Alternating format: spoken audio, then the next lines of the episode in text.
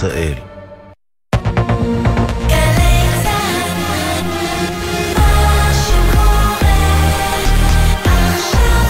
צה"ל, שש בבוקר. בשעה זו מותרים לפרסום שמותיהם של שלושה חללי צה"ל שנפלו בקרבות בצפון הרצועה, הודעות נמסרו למשפחותיהם. סמל לביא גיהסי, בן 19 מחשמונאים, לוחם בגדוד 931, חטיבת הנחל, נפל בקרב בצפון רצועת עזה מפגיעת ירי נ"ט. סגן יעקב אליאן, בן 20 מרמת גן, צוער בגדוד גפן, בית הספר לקצינים, שירת כמפקד כיתה בבאח גבעתי, נפל בקרב בצפון רצועת עזה. סגן עמרי שוורץ, בן 21 משדמות דבורה, צוער בגדוד גפן, בית הספר לקצינים, שירת כלוחם בסיירת צנחנים, נפל בקרב בצפון הרצועה. שני הצוערים, סגן יעקב אליאן וסגן עמרי שוורץ, נפלו באותה התקרית. הכוח נתקל בחוליית מחבלים בשכונת ג'באליה בצפון הרצועה, החלו חילופי אש ושני הלוחמים נהרגו מירי ומרימונים. כמו כן, בתקרית הזו נפצעו קשה קצין ושני צוערים מגדוד גפן, בית הספר לקצינים. בסיומה של ההיתקלות, המחבלים חוסלו. שני לוחמים בגדוד 50, חטיבת הנחל, נפצעו קשה בקרב ברצועת עזה. לוחם במילואים ביחידת עוקץ נפצע קשה בקרב ברצועה. קצין שריון בגדוד 532, חטיבה 460, נפצע קשה בקרב בצפון הרצועה. ובנוסף, לוחם שריון במילואים בגדוד 9218, חטיבת קרייתי, נפצע קשה בקרב בדרום הרצועה. הפצועים פונו לטיפול רפואי ומשפחותיהם עודכנו. המגעים לעסקה לשחרור חטופים. גורמים במצרים אמרו לוול סטריט ג'ורנל כי חמאס דחה הצעה ישראלית להפסיק את הלחימה למשך שבוע ימים בתמורה לשחרור עשרות חטופים, ואמר שהארגון לא ידון בשחרור שבויים ישראלים עד שהפסקת האש תיכנס לתוקף. עוד נמסר כי בחמאס אמרו שהם לא ידונו שלפי הגורמים ההצעה שנדחתה, ישראל ביקשה לשחרר 40 חטופים, כולל כל הנשים והילדים הנותרים, וכן חטופים מבוגרים הזקוקים לטיפול רפואי דחוף. נשיא ארצות הברית ג'ו ביידן הבהיר אמש, אין צפי צפי לעסקת חטופים חדשה, זאת לאחר שנשאל על הנושא.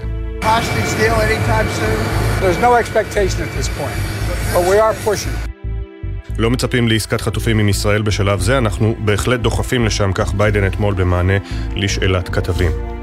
מטח של שמונה רקטות שוגר אמש מלבנון לעבר קריית שמונה והסביבה, לא היו נפגעים בגוף. מוקדם יותר הלילה חיל האוויר תקף מפקדה מבצעית של חיזבאללה בשטח לבנון, וכוחות צה"ל פגעו במספר מחבלים שהתקרבו לגדר המערכת משטח לבנון במרחב מטולה. בנוסף, זוהו ארבעה שיגורים משטח סוריה שחצו לשטח המדינה, ואזעקות הופעלו ברמת הגולן. צה"ל תקף את מקורות הירי וכן עמדה צבאית של צבא סוריה. ובדרום צה"ל מרחיב את התמרון הקרקעי ברצועה, הכוחות החלו לפעול לראשונה בשכונת דרג'ה טופח, השכונה היחידה בצפון הרצועה שבה צה"ל לא פעל עד כה. אתמול חשפו בצבא כי הושלמה ההשתלטות על מרכז ההנהגה של חמאס מתחת לקרקע בלב העיר עזה. דובר צה"ל תת-אלוף דניאל הגרי אמר, משם התנהלו בכירי השלטון והזרוע הצבאית של חמאס. כוחות צה"ל פועלים ברובע הבכירים של חמאס בלב העיר עזה. הנייה, דף ואיחיה סינואר, כולם השתמשו בתשתיות האלה גם בתחילת המלחמה ב-7 באוקטובר ניהלו משם את הלחימה. תת-אלוף הגרי הוסיף גם כי אה, צה"ל יציג למשפחות שלושת החטופים שנורו על ידי לוחמי צה"ל אחרי זיהוי שגוי את התחקיר המלא בימים הקרובים וכן את התיעוד מהמצלמה של כלב יחידת העוקץ שבו החטופים אמורים להישמע קוראים לעזרה. חשד להתעללות באסירים ביטחוניים, 19 סוהרים חשודים במעורבות במותו של אסיר ביטחוני בכלא, כך הותר הלילה לפרסום. סימני אלימות קשים נמצאו על גופת האסיר ת'איר אבו עסב, בן 38 מקלקיליה, שמת בחלק קציעות בחודש שעבר. הוא ריצה עונש מאסר על ניסיון רצח. עם זאת, לפי נתיחת הגופה, אין הוכחה שמת כתוצאה מאלימות. 19 הסוהרים החשודים נחקרו השבוע ביחידה הארצית לחקירות סוהרים, ומהחקירה עלה כי הם הפעילו אלימות כלפי אסירים נוספים. הסוהרים שוחררו בתנאים מגבילים וחקירת האירוע נמשכת. השר לביטחון לאומי איתמר בן גביר הגיב על הפרסום: אין מקום לחרוץ את גורל הסוהרים לפני שתתקיים בדיקה מעמיקה, לא אערוך נגדם משפט שדה. משירות בתי הסוהר נמסר, אירועים המחייבים בדיקה, ככל וישנם, יתקיימו בשיתוף פעולה מלא עם היחידה החוקרת עד לסיום הבדיקה. ליגת העל בכדורגל, המוליכה מכבי תל אביב ניצחה אמש 1-0 את הפועל באר שבע במחזור העשירי, וכעת הפער שלה בראש הטבלה עומד על 6 נקודות מהמקום השני, ויש לה עוד משחק חסר. להתמודדות שנערכה בבאר שבע הוזמנו יעקב ארגמני, אביה של החטופה בעזה נועה, ואוהד מונדר בן התשע שחזר משבי חמאס, ואוהד את הפועל באר שבע. חלוץ אה, באר שבע רותם חתואל שיתף בסיום המשחק, המפגש איתם העניק לי פרופורציה. האמת שראיתי אותו בהתחלה, הוא הכניס אותי קצת לפרופורציות, הכניס באנרגיה, הוא ילד מתוק, חיכיתי לפגוש אותו המון המון זמן. שמח שהוא פה איתנו, שכל החטופים יחזרו בשלום, כל החיילים שלנו, זה הדבר הכי חשוב כרגע. במשחקים נוספים אמש, אלופת המדינה מכבי חיפה הביסה 4-0 את מועדון ספורט אשדוד, בית"ר ירושלים ניצחה 3-0 את מכבי נתניה.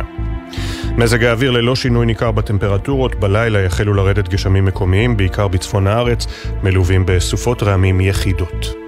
בחסות ביטוח 9, ביטוח דיגיטלי המציע למצטרפים חדשים או מחדשים דחייה של חודשיים בתשלומי ביטוח הרכב. איי-די-איי חברה לביטוח, כפוף לתקנון. בחסות אייס, המציע את אייס סייל, אירוע מכירות השנתי במגוון מחלקות. צמיחת חורף פוך יחיד שבמבצע ב-79 שקלים. המבצעים באתר ובסניפים. אייס.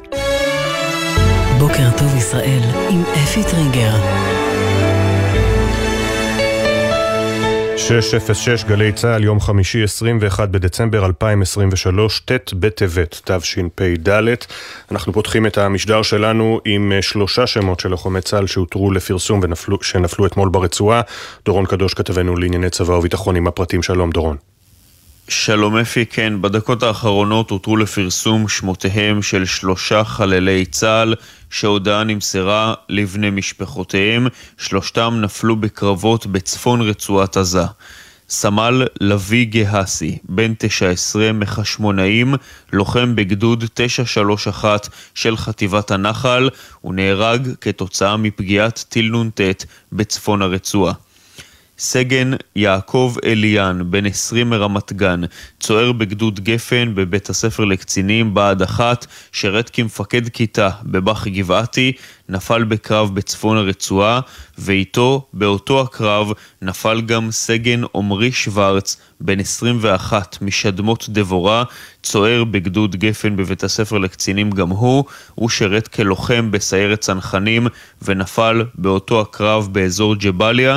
נגיד אפי שבקרב שבו נפלו סגן יעקב אליאן וסגן עמרי שוורץ זיכרונם לברכה, נפצעו קשה גם קצין ושני צוערים מגדוד גפן של בה"ד אחת. מדובר על תקרית קשה שבה הכוח נתקל במחבלים באחד המקומות בג'באליה, המחבלים החלו לירות לעברם ולהשליך עליהם רימונים, הלוחמים השיבו באש, חיסלו את המחבלים, אבל לצערנו התוצאה הקשה של הקרב הזה שני צוערים אה, שנפלו ועוד שלושה פצועים קשה. בנוסף אפי בקרבות אחרים, באזורים אחרים ברצועה, נפצעו באורח קשה ארבעה לוחמים נוספים שפונו לטיפול רפואי בבתי חולים. ודורון, בינתיים כאמור הלחימה והמערכה נמשכת, ובגזרת הצפון אמש עליית מדרגה, מטח של שמונה רקטות ששוגר מלבנון לקריית שמונה והסביבה. נכון מאוד, ושמונה הרקטות האלה שוגרו גם בשעה חריגה, אחרי חצות, זו שעה שאנחנו בדרך כלל לא רואים בירי, וחיזבאללה ירה שמונה רקטות על קריית שמונה ויישובים נוספים, חמש מהן יורטו, שלוש נפלו בשטחים פתוחים, והמטח החריג הזה מגיע אחרי יום של עליית מדרגה בהסלמה בגבול הצפון. היום הזה כלל גם חוליית מחבלים שהתקרבה לגדר המערכת ליד מטולה והותקפה, גם ניסיון לשגר טילי קרקע אוויר על מסוק של צה"ל, כלומר מסוק מאויש כמובן, וגם ירי נוסף של רקטות על יישובים שלא פונו מאוכלוסייה, כמו מעלות ויישובי האזור. אנחנו מזהים ב-24 השעות האחרונות עליית מדרגה מסוימת בגבול הצפון. תודה, דורון. תודה. שש ותשע דקות, אנחנו עם uh, כותרות העיתונים. בידיעות אחרונות, הכותרת הראשית מאת יובל קרני ויואב זייתון, הדרג המדיני הכיר את מנהרת הענק של חמאס. בניגוד לשאלות שהציגו שרי הקבינט לרמטכ"ל בישיבה הסוערת שלשום, שמהן עלה כי צה"ל הופתע ממנהרת הטרור שהגיע סמוך לנתיב העשרה, מתברר שהן בדרג המדיני והן בדרג הביטחוני ידעו עליה כבר ארבע שנים. חבר לשעבר בוועדת החוץ והביטחון, לא מצוטט בשמו, אומר, היו שאלות למה לא מסכלים את המנהרות, אבל הדרג המדיני הבכיר השיב, בשקט יענה בשקט. זה היה חלק מהקונספציה. סוף ציטוט.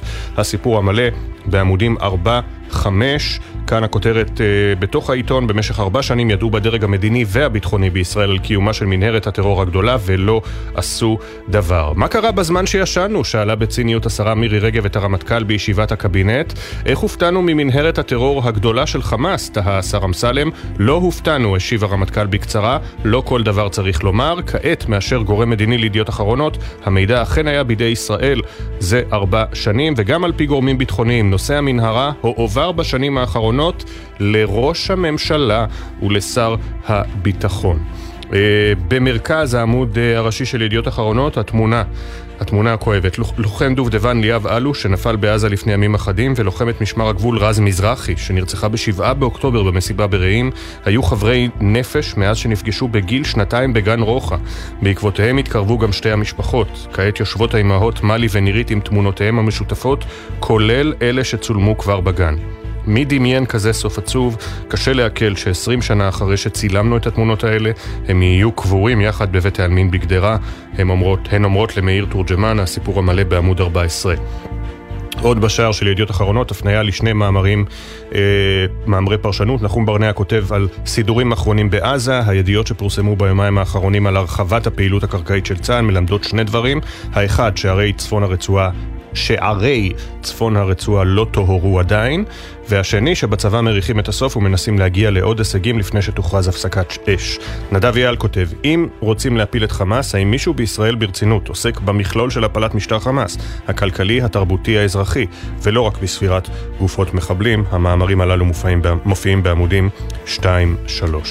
בישראל היום, אה, הכותרת הראשית, זינוק חד בגיוס לקרבי. אה, שיא במוטיבציה לשירות סדיר בכלל ולשירות קרבי בפרט. עשרות ביקשו לדחות את מועד גיוסם כדי שיוכלו להשתלב ביחידות לוחמות. ביידן אומר, לא צופים הסדר לשחרור חטופים בקרוב. אה, צה"ל אומר, השלמנו חשיפת כל העיר התת-קרקעית של חמאס בצפון הרצועה. מאמרי פרשנות, אריאל כהנא אומר, שחרור מחבלים אה, הוא עוד חטופים בעתיד, לגלות קשיחות, הנכונות לוויתורים מדאיגה. עסקת חטופים צורבת אצל הפלסטינים את המסר שהטרור משתלם, שישראל לא עומדת על עקרונותיה ושהכל רק שאלה של מחיר, כותב אריאל כהנא. עדי שוורץ כותבת הכרעת חמאס בראש סדר העדיפויות, ואלוף משנה במילואים לירון ליבמן כותב דין האזרחים שאינם חפים מפשע. לירון ליבמן הוא עורך דין, מגשר ומרצה מן החוץ במכללת ספיר, לשעבר ראש מחלקת הדין הבינלאומי בצה"ל והתובע הצבאי הראשי. בתקיפת לוחמי אויב אין חובה לבדוק את מסוכנותם, הוא כותב, אזרחים שאינם משתתפים בלחימה מוגנים מתקיפה. המאמר המלא שלו בעמוד 6 בישראל אה, היום. אה, פרסום ראשון, הגזרות שאנשי האוצר מכינים, יהודה שלזינגר מדווח, מיסים על השכרת דירה ועל צפייה בנטפליקס. לא ברור לי איך זה פרסום ראשון, כשהמס נטפליקס הופיע אתמול בכותרת הראשית של כלכליסט. אה, אבל אני לא צריך לשאול את השאלות האלה. העלאת מיסים כללית, הקפאת נקודות זיכוי על ילדים ומס על קניות מאתרים בחו"ל, גם זה הופיע אתמול בכלכליסט. שר האוצר בתגובה, איני מכיר את התוכנית, לא אתן לפגוע בציבור הישראלי. בהארץ, כותרת ראשית, הרג שלושת החטופים, המג"ד פקד שלא לירות בהיותם חיים הפצוע, קרא לו לצאת, ואז החיילים ירו בו שוב. חשיפת הארץ, יניב קובוביץ', החייל שירה בחטופים אישר כי הבחין שנשאו בד לבן, אך לא עיבד את התמונה. המפקדים טענו, לא ידענו שייתכן שישנם חטופים באזור. התמונה בשער מהלווייתו של אה, סיוון, אה, רב סרן במילואים ליאור סיוון, זיכרונו לברכה, אתמול בבית שמש. אה, הרבה מאוד אנשים, קצינים, לובשי מדים, חלקם בוכים, חלקם אה, מורידים את הארון לקבר, אה, תמונה שצילם אוליביה פיטוסי. מתחת לקיפול בהארץ, הפניה למאמר של גידי וייץ בעמוד 2, אין תירוץ, נתניהו דיבר על טבח 7 באוקטובר כבר ב-2017, בדיון שעסק בדוח המבקר על מבצע צוק איתן. אה, כך נתניהו אה, במאמר המלא של גידי וייץ בעמוד 2 בהארץ. במעריב, הכותרת הראשית, הצילו חטופים. תחקיר האירוע הטרגי שבו נורו בשוגג אלון שמריז, אה, סאמר פואד אל-טלאלקה ויותם חיים זכרם לברכה, מגלה כי קולות הישראלים תועדו במצלמת גוף של כלב עוקץ ימים ספורים לפני התקרית. אמו של יותם חיים זיכרונו לברכה במסר ללוחמים, אין בנו כעס, אנחנו מחבקים אתכם. הקריה של חמאס נפלה.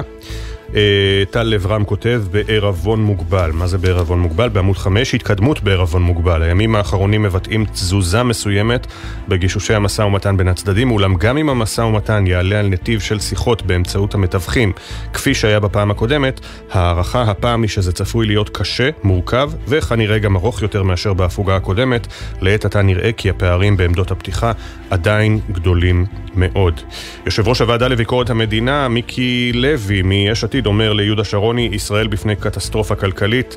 אה, הדברים המלאים מחר בגיליון אה, סוף השבוע של מעריב, הריאיון המלא. בג'רוזלם פוסט, התמונה של אה, שר הביטחון יואב גלנט על אה, מגן ספינת הסער 6 של חיל הים, אומר We won't tolerate חוטי attacks, לא נסבול, אה, לא נסבול התקפות של אה, החות'ים. ומתחת לקיפול, ג'רוזלם פוסט, מראיינים את אמילי אוסטין, אה, משפיעת רשת, כתבת ספורט בארצות הברית, יהודייה אמריקנית. פגשתי אותה אפילו פה לפני כחצי שנה בארצות הברית, היא יהודייה חמה מאוד, ממש אוהבת את ישראל, היא עכשיו כאן בביקור uh, הזדהות, uh, והיא מספרת למעיין הופמן, It's like visiting the concentration camps. Uh, והיא מוגדרת מידיה אינפלואנסר, משפיעת, uh, משפיעת מדיה, לא רק רשת, משפיעת מדיה. יום חמישי, העיתון החרד... הרעיון המלא הייתה כאמור בג'רוזלם פוסט בעמוד 7. יום חמישי, היום של אה, הדרך ביטאון ש"ס, בעמודי החדשות אה, נערכים לתקציב. סקר שפורסם השבוע מלמד כי למרות כל התזוזות במערכת הפוליטית, תנועת ש"ס שומרת על כוחה עם 11 מנדטים, גם בתרחיש של הקמת מפלגות חדשות. האם גדעון סער ימצא את דרכו חזרה לליכוד? וכולם נערכים לקרב על תקציב 2024. השבוע הפוליטי מאת שי בן מאיר בעמודי החדשות של הדרך. במוסף אה, עמודי הקרומו, שאני מקפיד לקרוא מדי שבוע. אה, בגייטס על מוות, חיים טריקי פגש במוזיאון יהדות לוב את אבי נעים, ניצול שואה ממחנה ג'אדו, שאינו שוכח את כל לימוד התורה של אביו תחת הנאצים. השואה הנשכחת, הרב ט' בן דור, חוזר לביקורו הנדיר בתימן ומשרטט פרופיל מרתק על גלות מוזה. מקווה שאני אומר את השם נכון, מוזה, אה, שאליה הלכו בגאווה יהודי תימן, אה, וזה קורה כי אנחנו מתקרבים לעשרה בטבת, צום עשרה בטבת, יום הקדיש הכללי, זה מחר, היום זה ט' בטבת. אה, אנחנו בהמשך נחזור עם כותרות עיתוני הכלכלה אה, שקשורות ללחימה, סיפורים אה, מהרשת וגם התסריטאי היהודי-אמריקני שהוציא לאור את הניסיון של בית ספר ציבורי בקונטיקט לקנות את שתיקת ההורים אחרי גילויי אנטישמיות כלפי בנם ועוד ועוד, בינתיים המשך הדיווחים שלנו.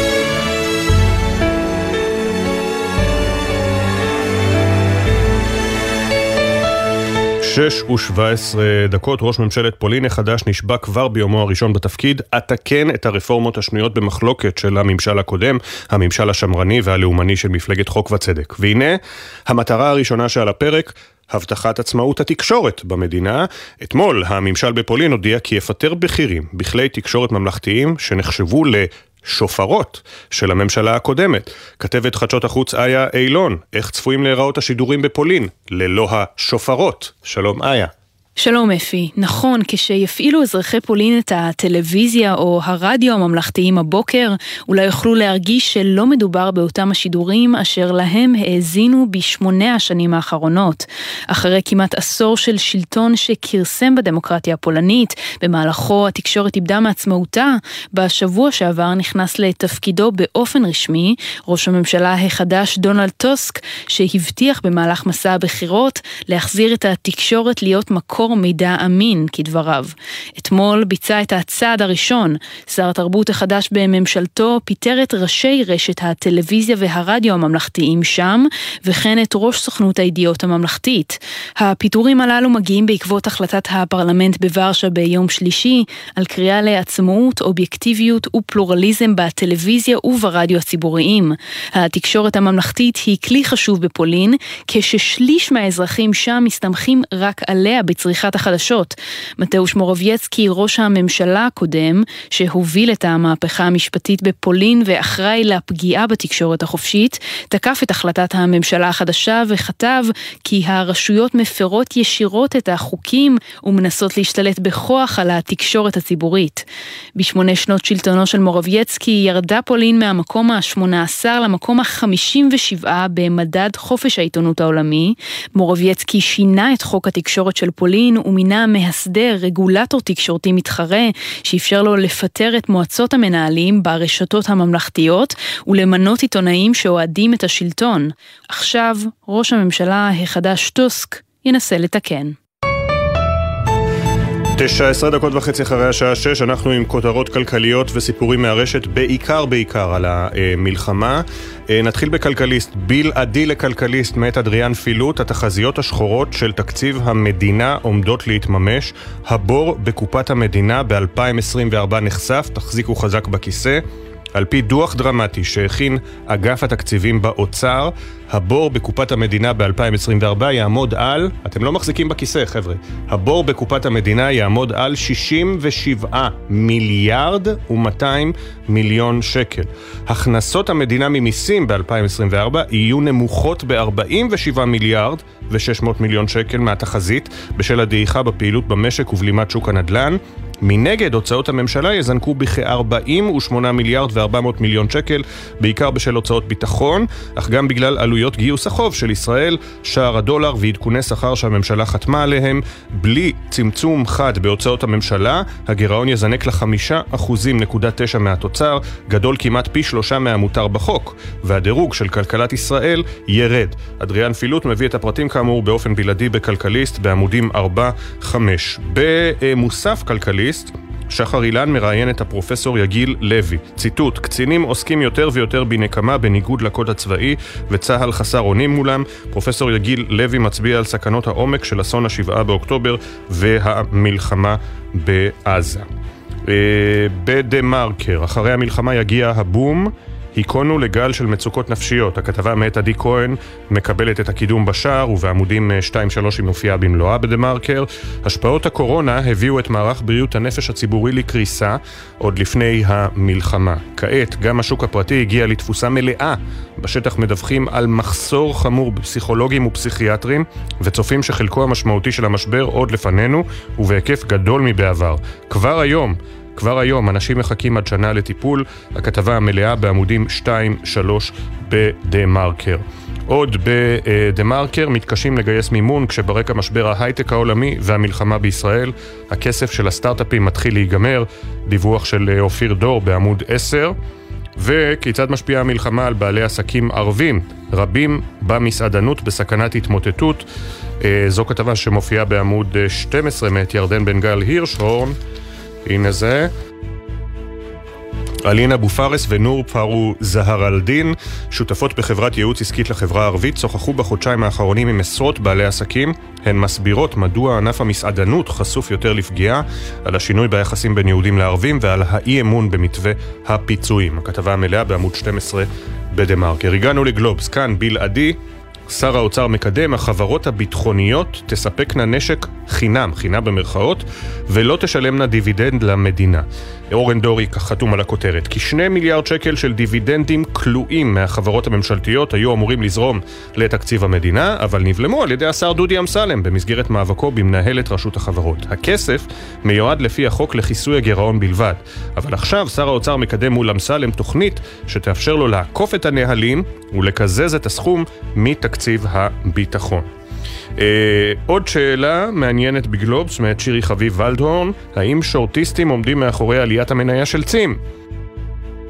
מניית חברת הספנות הישראלית זינקה ביותר מ-30% בתוך שבוע בחסות המשבר בים האדום. אנליסטים מצביעים על הסיבה, נהירת שורטיסטים. אנליסטים אומרים ששורטיסטים אה, נוהרים. אה, שירי חביב ולדהורן עם הפרטים המלאים בעמוד 21 בגלובס. בואו נלך אל הציטוט אה, אחד ביום, הפעם מאת אלדוס אקסלי, לא בפעם הראשונה אני חייב לומר, הסופר שכתב את קלאסיקת המדע הבדיוני Brave New World, עולם חדש מופלא קראו לה בעברית. אין לחפש את האושר באמצעות, האושר באלף, אין לחפש את האושר באמצעות רדיפה אחריו, בדרך כלל הוא תוצאת לוואי של פעולות אחרות. בדיוק מה שאמרת אתמול ליאור לאחינועם בשיחת הפרידה שהיא שוחררה מהמילואים. אין לחפש את האושר באמצעות רדיפה אחריו, בדרך כלל הוא תוצאת לוואי של פעולות אחרות. בכלכלה בתוך ישראל היום, הילי יעקבי הנדלסמן עם כתבה על החשש לביטול הפטור ממע"מ על חבילות מחו"ל, זה יאיץ את יוקר המחיה. במשרד האוצר ידונו בקרוב בנושא הנפיץ, אך לא מעט גורמים מביעים תרעומת. הקנייה באתרים מחו"ל מייצרת מתח תחרותי, נשלם עכשיו כפול בארץ. נשיא איגוד לשכות, לשכות המסחר אוריאל לין אומר, עוולה חמורה, עוולה חמורה כלפי המגזר העסקי. הפטור, אני מזכיר, על חבילות שמתחת ל-75 דולר מחו"ל. והנה עוד דיווח של הילי, יעקבי הנדלסמן, ההסתדרות הכריזה אתמול על סכסוך עבודה של עובדי הרכבת הקלה. החל מ-4 בינואר, הכרזת הסכסוך תאפשר לעובדים לנקוט עיצומים בהיקפים שונים בהתאם להתקדמות המשא ומתן עם ההנהלה. אין זה אומר בהכרח השבתה כללית. בממון של ידיעות אחרונים, של ידיעות אחרונות, כי רציתי להגיד מיסים, אז יצא לי אחרונים. אני, המוח שלי עובד קדימה, לא לצחוק עליי. באוצר מציעים העלאות מיסים נוספות, כך בידיעות אחרונות. גד ליאור מדווח שבעוד במשרד האוצר מעלים שורה של רעיונות להעלאת מיסים או ביטול פטורים ממס כדי להתמודד עם הגירעון הגדול בתקציב המדינה, צפויים ב-1 בינואר להיכנס לתוקף שינויים, ובהם הגדלת מיסוי רכב חשמלי ודו-גלגלי. אה, שר החקלאות אבי דיכטר אמר, אה, נרשמו 30 אלף ישראלים לעבודה בחקלאות, בסוף הגיעו רק 200, ואמר שיש אה, כעת מחסור של 60% בידיים עובדות, אבל הוא מבטיח, נדאג שלא יהיו מדפים ריקים, כך הוא אומר לנבית זומר. לפני שנעבור לכתבות מארצות הברית מאוד מאוד מאוד מעניינות שאתם תשמעו עליהן כאן לראשונה כמדי בוקר, אני מפנה את תשומת לבכם למאמר שעומד לחולל סערה גדולה הבוקר. אה, זה מאמר מאת אורי משגב בעיתון הארץ בעמוד 2. אני אקרא לכם את הכותרת ואתם תבינו בדיוק למה הולכת להיות סערה. האם הוא לקה בשיתוק באותו היום? והנה רק המשפטים הראשונים, קשר של שתיקה והשתקה רובץ על השיתוק וחוסר התפקוד של בנימין נתניהו ב-7 באוקטובר.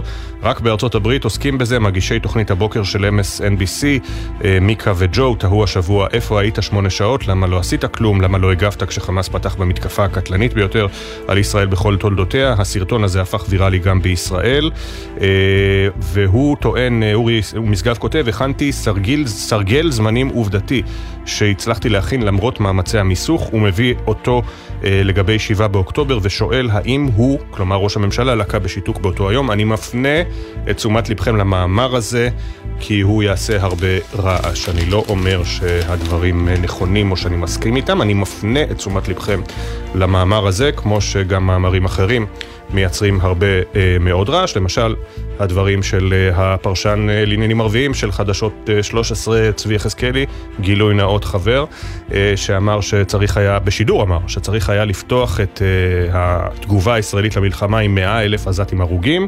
הסיפור הזה, אתם בטח שמתם לב, חורך את uh, הרשתות החברתיות uh, כבר ביומיים האחרונים, ועם הרבה מאוד מאמרים גם בנושא הזה, uh, יש כאלה שטוענים שהדברים שלו משקפים את דעת הקונסנזוס הישראלי. אז חלק מתפקידנו כאן זה גם להפנות את תשומת לבכם לדברים יוצאי דופן שיהיו בראש השיח. הנה, כתבה של הוול סטריט ג'ורנל, אתם שומעים אותה עליה עכשיו לראשונה, ואז אתם תראו פושים של גופי חדשות מתחרים בעוד חמש שעות כשהחבר'ה יתעוררו. בוול סטריט ג'ורנל אספו כמה וכמה עדויות לכך שיותר ויותר פלסטינים בעזה אה, מסרבים לראות בישראל אחראית אה, אה, יחידה למה שקורה בעזה, ומפנים את הביקורת שלהם כלפי הקבוצות החמושות בעזה. בעצם הכתבים של וול סטריט ג'ורנל, הכתבת אחת, מרגריטה סטנקטי, יחד עם אביר איוב, שהיא כנראה הנציגה שיודעת ערבית שם בוול סטריט ג'ורנל, אה, אספו הרבה מאוד עדויות. למשל, אנשים מתים בכל דקה, אמרה, אומר איש עסקים בן 56 מעזה, חמאס is the one that dragged us into the terrible vortex. חמאס גרר אותנו לתוך מערבולת הדמים הזאת. ההערכה היא ש-20 אלף פלסטינים מתו מתחילת המלחמה, ועל פי... סקר שנערך על ידי המרכז הפלסטיני למדיניות אה, שיושב ברמאללה, אה, אחד מחמישה עזתים מאשים את חמאס. בסבל שעובר עליהם במלחמה. זה נשמע מעט, אחד מחמישה עזתים זה 20 אחוז, אבל זה 20 אחוז יותר ממה שהיו מן הסתם לפני 8 באוקטובר או 7 באוקטובר. אז תכף אני אצייץ את הקישור לכתבה המלאה הזו. יש לי זמן, אין לי הרבה זמן, אני רק אציין שאני עוד מעט אצייץ קישור גם לסיפור שראיתי אותו ב-MSNBC, אבל הוא מגיע מקונטיקט. אנדרו גולדברג, אה, תסריטאי אה, יהודי אמריקני, אומר שפשוט אה, התעללו בריונים בבן שלו בבית ספר, לא בית ספר פרטי, בית ספר ציבורי, שנקרא קולי טאון מידל סקול, בית ספר יסודי ציבורי, חטיבת ביניים אולי, בתקרית מילולית אנטישמית. והוא טוען שהנהלת בית הספר פשוט ניסתה לקנות את שתיקתם. אז הוא פרסם על זה מאמר וחשף הכל, ואני תכף אה, אצייץ את הקישור למאמר שלו, לידיעה עליו. אז אני צריך לצייץ לכם שני קישורים, וול סטריט ג'ורנל והסיפור של הבן של אנדרו גולדברג, יוצאים להפסקה, אה, ומיד אחריה חוזרים. בוקר טוב ישראל.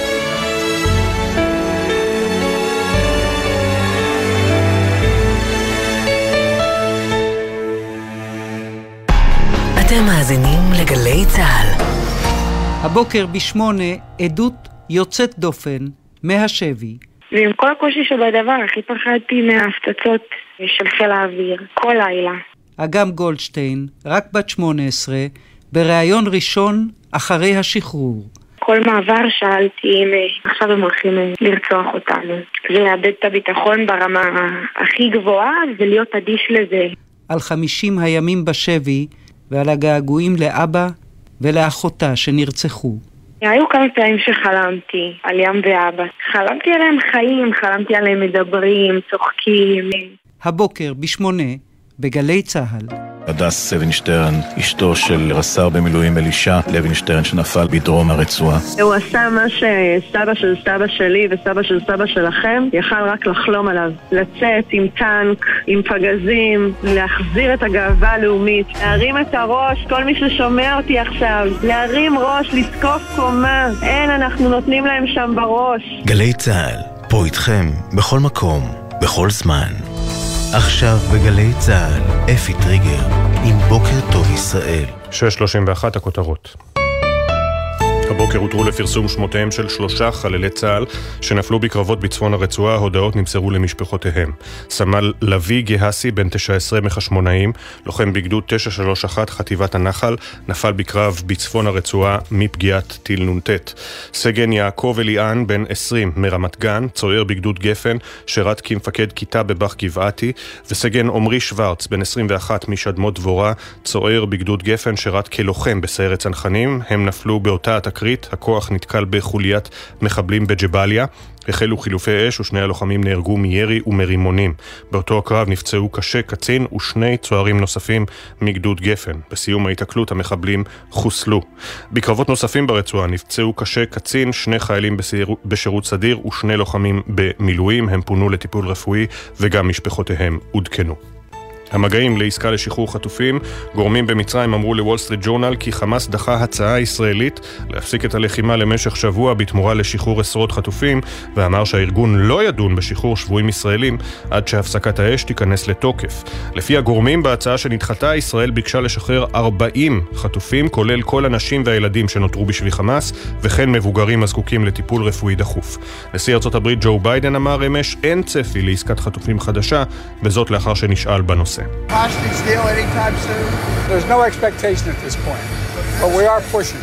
לא מצפים לעסקת חטופים עם ישראל בשלב זה, אבל אנחנו בהחלט דוחפים לשם, כך ביידן אתמול במענה לשאלת כתבים.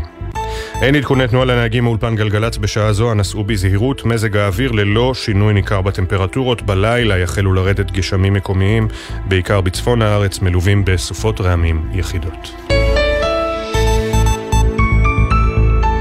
מצב החירום שפקד אותנו דורש התאמות של כלל המערכות והשירותים של המדינה, גם במערכת הבריאות. שני בתי חולים ממשלתיים יהפכו למרכזי על לטראומה, שיוכלו לתת מענה טיפולי רחב בימי שגרה ובחירום, וברקע הלחימה המתעצמת בצפון הוחלט כי אחד מהם הוא בית החולים זיו בצפת. מצטרף אלינו מנהל המרכז הרפואי, הפרופסור סלמן זרקא, שלום לך, בוקר טוב. בוקר טוב. אה, אז מה זה אומר מרכז על לטראומה?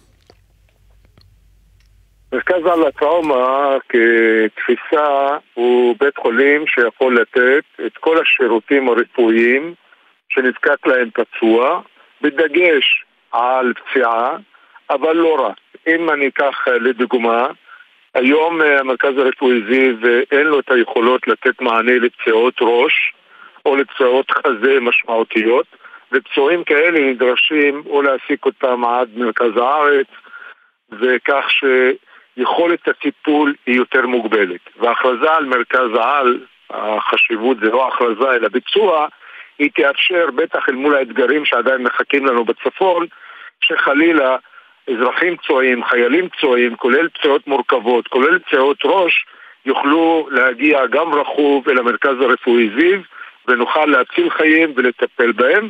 חשוב להדגיש שזה לא רק מלחמתי.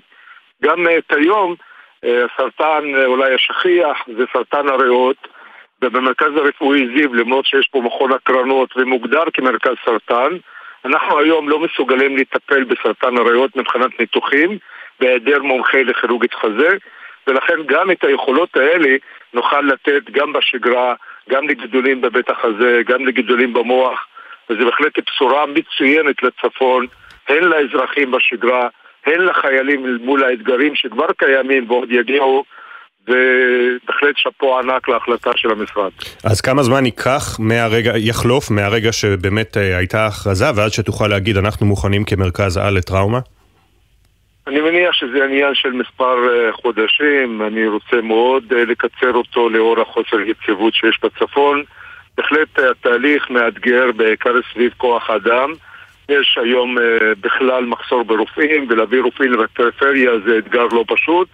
נפגשתי בנושא הזה גם עם שר הקליטה, נפגשתי עם שר הבריאות, ואני חושב שאנחנו צריכים לחשוב קצת מחוץ לקופסה בשביל שיהיה לנו את המענה, בטח כרגע בנקודות הזמן של החירום. אני מאמין שלקראת uh, פברואר, uh, אולי מרץ, השירות הזה יהיה זמין באופן יותר שגרתי, אבל uh, יש לנו כבר uh, הסכמים עם מספר בתי חולים, כך שאם חלילה תהיה עוד יותר התלקחות בצפון ונעבור מימי לחימה למלחמה, גם השירות הזה יהיה זמין בתוך זיו בהקשר המלחמתי ובהקשר של החירום.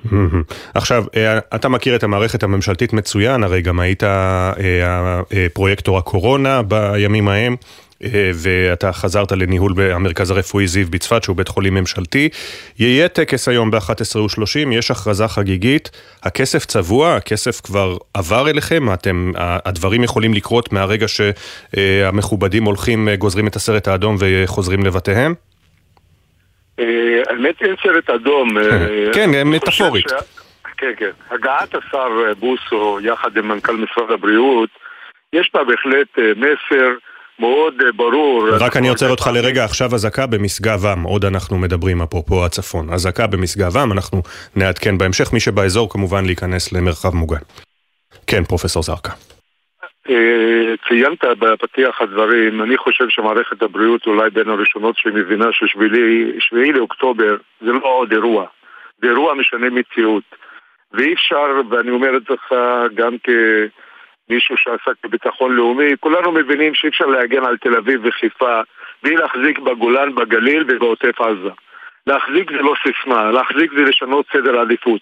האי שוויון בבריאות ובדברים אחרים מחייב את הממשלה לנקוט משהו אחר, שונה ממה שנקטנו עד עכשיו.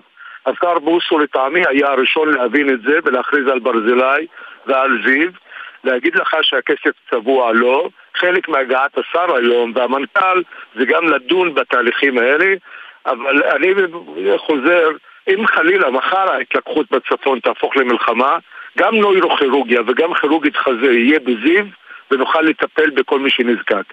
כלומר, אם יהיה פצוע קשה חלילה, אה, לא, לא יצטרכו להעביר אותו במסוק לרמב"ם או לשיבא. אני אומר כרגע, כן נדרש להעביר אותו במסוק, אבל בהכרזת מצב מלחמתי אני מתוגבר בכוח האדם ממרכז הארץ, גם נוירוכירורגים וגם כירורגית חזה, שישבו פיזית בתוך זיו ונוכל לתת את המענה.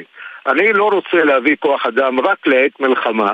יש שגרה, יש אנשים מצוינים שגרים בצפון שמגיעים שירותי רפואה, וב' אתה רואה, בימי הקרב בהם אנחנו חיים, אני לא יודע מתי, מה הגבול גזרה הזה שיהפוך ימי קרב לימי מלחמה. ולכן אני חייב שהשירות הזה יהיה זמין כל הזמן.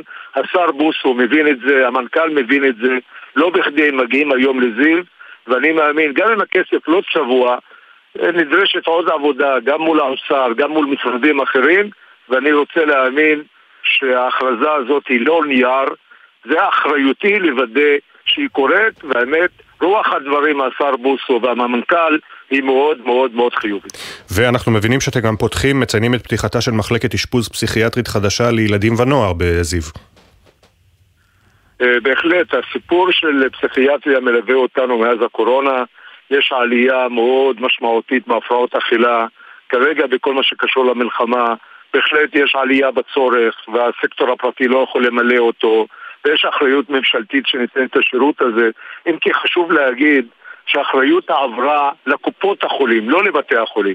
מי שצריך לתת היום שירותים בקהילה זה קופות החולים, ואני אומר למרות זאת, זיו עדיין נותן שירותים קהילתיים גם למפוני קריית שמונה וגם בקצרין וגם במרר ומזה שבוע יש לנו מחלקה אשפוזית חדשה לטובת ילדים ונוער בעיקר סביב ההפרעות האכילה עד עכשיו היה לנו סדר גודל של 16 מיטות וגם כאן בהחלטת המשרד ובביצוע מאוד מהיר של זיו אז תוך uh, קרוב לשנה וחצי היום אנחנו מכפילים את זה ויש לנו 30 מיטות אשפוז.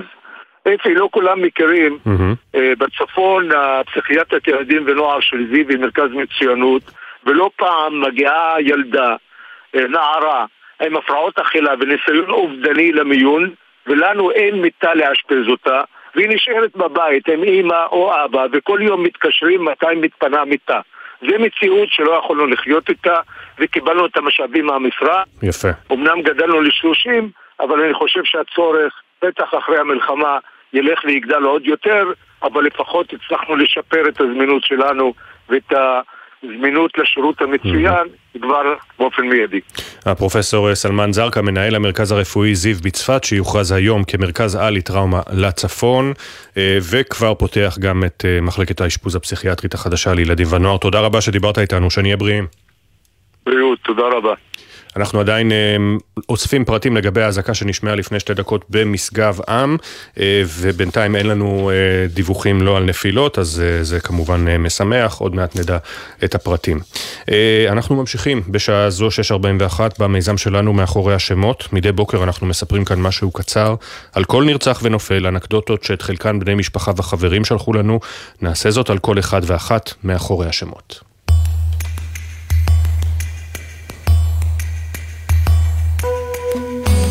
עמרי אחרק, בן 26, נרצח במסיבה ברעים. האישיות של עמרי הייתה ססגונית, כמעט כמו הפלייליסט שלו, שבו התנגדו, התנגנו שיריה של נעמי שמר, ומיד אחריהם מוזיקה מסרטי שרק. עמרי איחד את כל החבר'ה סביב הגיטרה שלו, ובשנים האחרונות גם החל לכתוב ולהלחין. סמל אוריאל סגל, בן 19 מפתח תקווה, היה טבח בגדוד 51 בגולני, נפל בשבת השחורה. אוריאל, ששירת גם כלוחם, אף פעם לא ויתר לעצמו, ואהב ספורט כשחקן וכאוהד, שנדבק למסך בכל משחק של רוג'ר פדרר או גמר NBA. שלו גל, בן 25, נרצח במסיבה ברעים. התרבות הלטינית הייתה חלק בלתי נפרד מחייו של שלו. הוא דיבר ספרדית שוטפת, האזין למוזיקה, טייל בקולומביה ואפילו חלם בספרדית על מגורים בדרום אמריקה.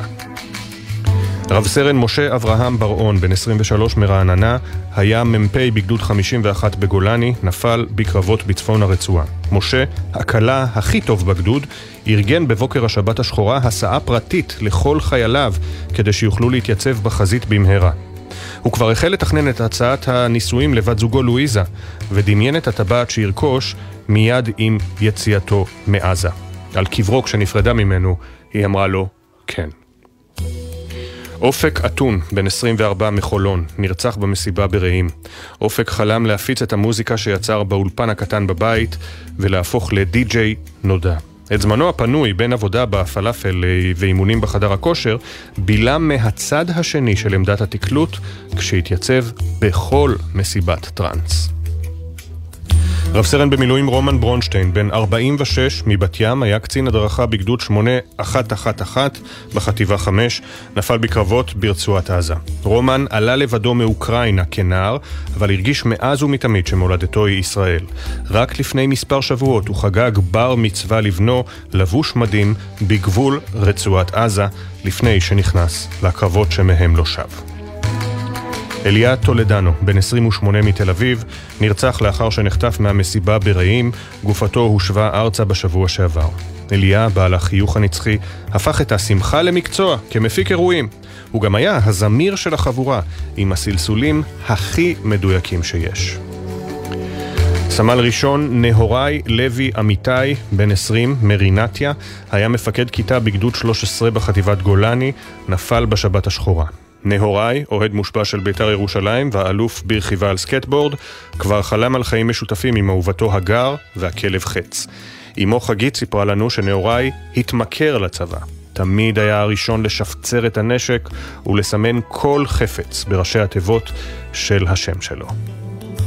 בני הזוג גיא לוי ושלו מדמוני נרצחו במסיבה ברעים. בטיול הגדול לדרום אמריקה גילה בטיול הגדול לדרום אמריקה, גילה גיא, בן 24, את הפוצ'יבולי, ונדד ממדינה למדינה בעקבות ההקפצות על החוף. שלו, גם היא בת 24, התאהבה גם כן במשחק, בים ובחופים, ובעיקר במסורת הקפה הקר של יום שישי. הם לא הספיקו לעבור ליחידת הדיור החדשה עם המטבח שגיא בנה במו ידיו. הפנים, השמות. הסיפורים המלאים יעלו בהמשך לעמוד האינסטגרם והפייסבוק של גלי צה"ל. נזכיר שבני משפחה וחברים מוזמנים לשלוח לנו סיפורים ותמונות. לכתוב את המייל זיכרון שטרודל glz.co.il זיכרון עם K. תודה לתמר שונמי ואילי זילברברג שהביאו את הסיפורים לשידור.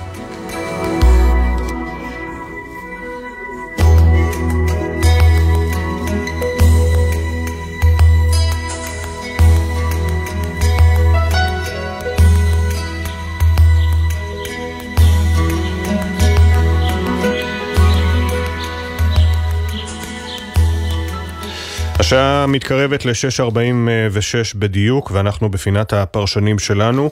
אה, דיברנו בתחילת השבוע עם אה, שר הקליטה אופיר סופר, שהיה בפריז, בצרפת, כדי אה, לקבל, ללוות משם משלחת של יהודים שהחליטו לעלות לישראל, ואנחנו באמת מקבלים הרבה מאוד דיווחים על כך שיש היערכות להרבה יותר עולים בתקופה הקרובה, עולים חדשים לארץ, בעקבות גלי האנטישמיות בעולם. מצטרף אל, מצטרפים אלינו שניים, שי פל פלבר, סמנכ"ל היחידה לעלייה ולקליטה בסוכנות היהודית, שלום, בוקר טוב שי. בוקר טוב. וזאב אה, גרשינסקי, סמנכ"ל נפש בנפש, שלום, בוקר טוב זאב. בוקר טוב אפי, בוקר טוב שי. אה, זאב, אתם אה, צופים ממש הכפלה בהגשת בקשות העלייה, נכון? אנחנו בנפש בנפש רואים מאז, מאז תחילת הלחימה ממש הכפלה של מספר בקשות לעלייה שהוגשו. ביחס למה שהיה שנה שעברה, ואפילו יותר מזה, אה, כמעט פי שתיים וחצי אה, התעניינות בעלייה. זאת אומרת, אנשים ש, שעושים איזשהו רישום ראשוני אה, ופותחים אצלנו רשומות, כך שכן, ההתעניינות היא מאוד מאוד מאוד גדולה. שי פלבר, סמנכ"ל היחידה לעלייה וקליטה בסוכנות היהודית, גם אתם רואים התעניינות אדירה? גדולה מאוד? בהחלט.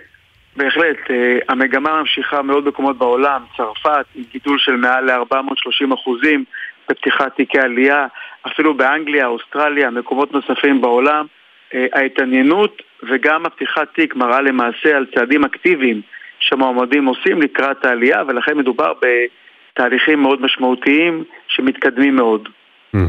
אה, איך הסוכנות נערכת לזה? אז אנחנו נערכים קודם כל אה, בהכנה לעלייה. הקליטה היום לא מתחילה רק כשנוחתים בנתב"ג, ולכן כל מיני פעולות שקשורות ללימודי עברית, ביחד עם משרד העלייה והקליטה והסתדרות מינית העולמית, אה, סמינרים בהתקלקלות בארץ, בתעסוקה, וכל מה שעושה לך את ההכנה הטובה יותר כדי להתכונן, אה, בתי ספר, תוכניות קליטה, האם תרצה לבוא למרכז קליטה או לקליטה ישירה. ובנוסף, ביחד עם משרד העלייה והקליטה, נפש בנפש, שותפים נוספים, הם נערכים גם למצוא אה, הטבות נוספות כדי שיעזרו לעולים להתגבר על הקשיים שיש להם עם ההגעה לארץ בתחומי הקליטה, סוגיות שקשורות מן הסתם לדיור, שהיום אה, מטרידות את כולנו, אבל ודאי גם מטרידות את העולים החדשים. כמובן. אה, זאב, העלייה, היית אומר שהעלייה מתחלקת לבין אלה ש... אה, עושים זאת בגלל העלייה באנטישמיות, לבין אלה שאולי עושים זאת גם מתוך סולידריות איתנו, אחרי מה שעברנו מאז 7 באוקטובר? אמ, אני חושב שיש פה בהחלט מגמה מאוד מאוד מאוד גדולה של סולידריות ושל הזדהות עם ישראל. אני חושב שזה משהו שאנחנו רואים, דרך אגב, אחרי כמעט כל מצב מלחמתי כזה או אחר, ראינו את זה אה, גם במבצעים קטנים כמו צוק איתן וגם במלחמת לבנון השנייה וגם במלחמת יום כיפור, ש, ש, שבאמת אחריהם הגיעו גלים יותר גדולים של עולים. ההזדהות היא גדולה מאוד. בסופו של דבר, יהודי בצפון אמריקה אה, שמרגיש את החיבור הזה לישראל, אה, את החיבור הזה הוא מממש או בתרומות ובהבאת ציוד לישראל, אבל, אבל אנחנו רואים יותר ויותר אנשים שאומרים, רגע, אם אני באמת... אה, אה, מחובר לישראל, אז למה אני לא עולה אליה? כן, אבל זאב, זאב יש... כן. הוא, הוא קיים, אני, אנחנו לא מתעלמים ממנו, אנחנו יודעים מה קורה, אה, במיוחד בקמפוסים, אנחנו יודעים מה קורה, אה, באמת אה, אה, רואים דיווחים על דברים שמעולם לא שמענו עליהם בצפון אמריקה. יחד עם זאת, אני לא רואה כרגע בבקשות לעלייה, שזאת הסיבה המרכזית שבגללה אנשים עולים. Uh-huh. אנחנו יחד עם השותפים שלנו, בסוכנות היהודית, במשרד הקליטה, אה, אה, בקק"ל, אנחנו יודעים להגיד שאנחנו נערכים למה שנקרא עלייה המונית. אה, אנחנו נערכים למצב שבו אנחנו נצטרך לפתוח את השערים אולי קצת יותר מהר, אולי לזרז את התהליך, אולי לקצר אותו. אולי להביא לפה אנשים אה, בצורה שהיא טיפה שונה ממה שאנחנו רגילים אליה ברמת הליווי האישי שאנחנו עושים היום, שהוא באמת מאוד מעמיק והוא מאוד מקיף. אה, אם באמת הדברים יהפכו מדיבורים למעשים בפועל, אבל היום כרגע באמת מה שאנחנו רואים, ההכפלה הזאת, היא אה, נובעת הרבה יותר מסולידריות, ציונות, ותחושת הזדהות עם ישראל.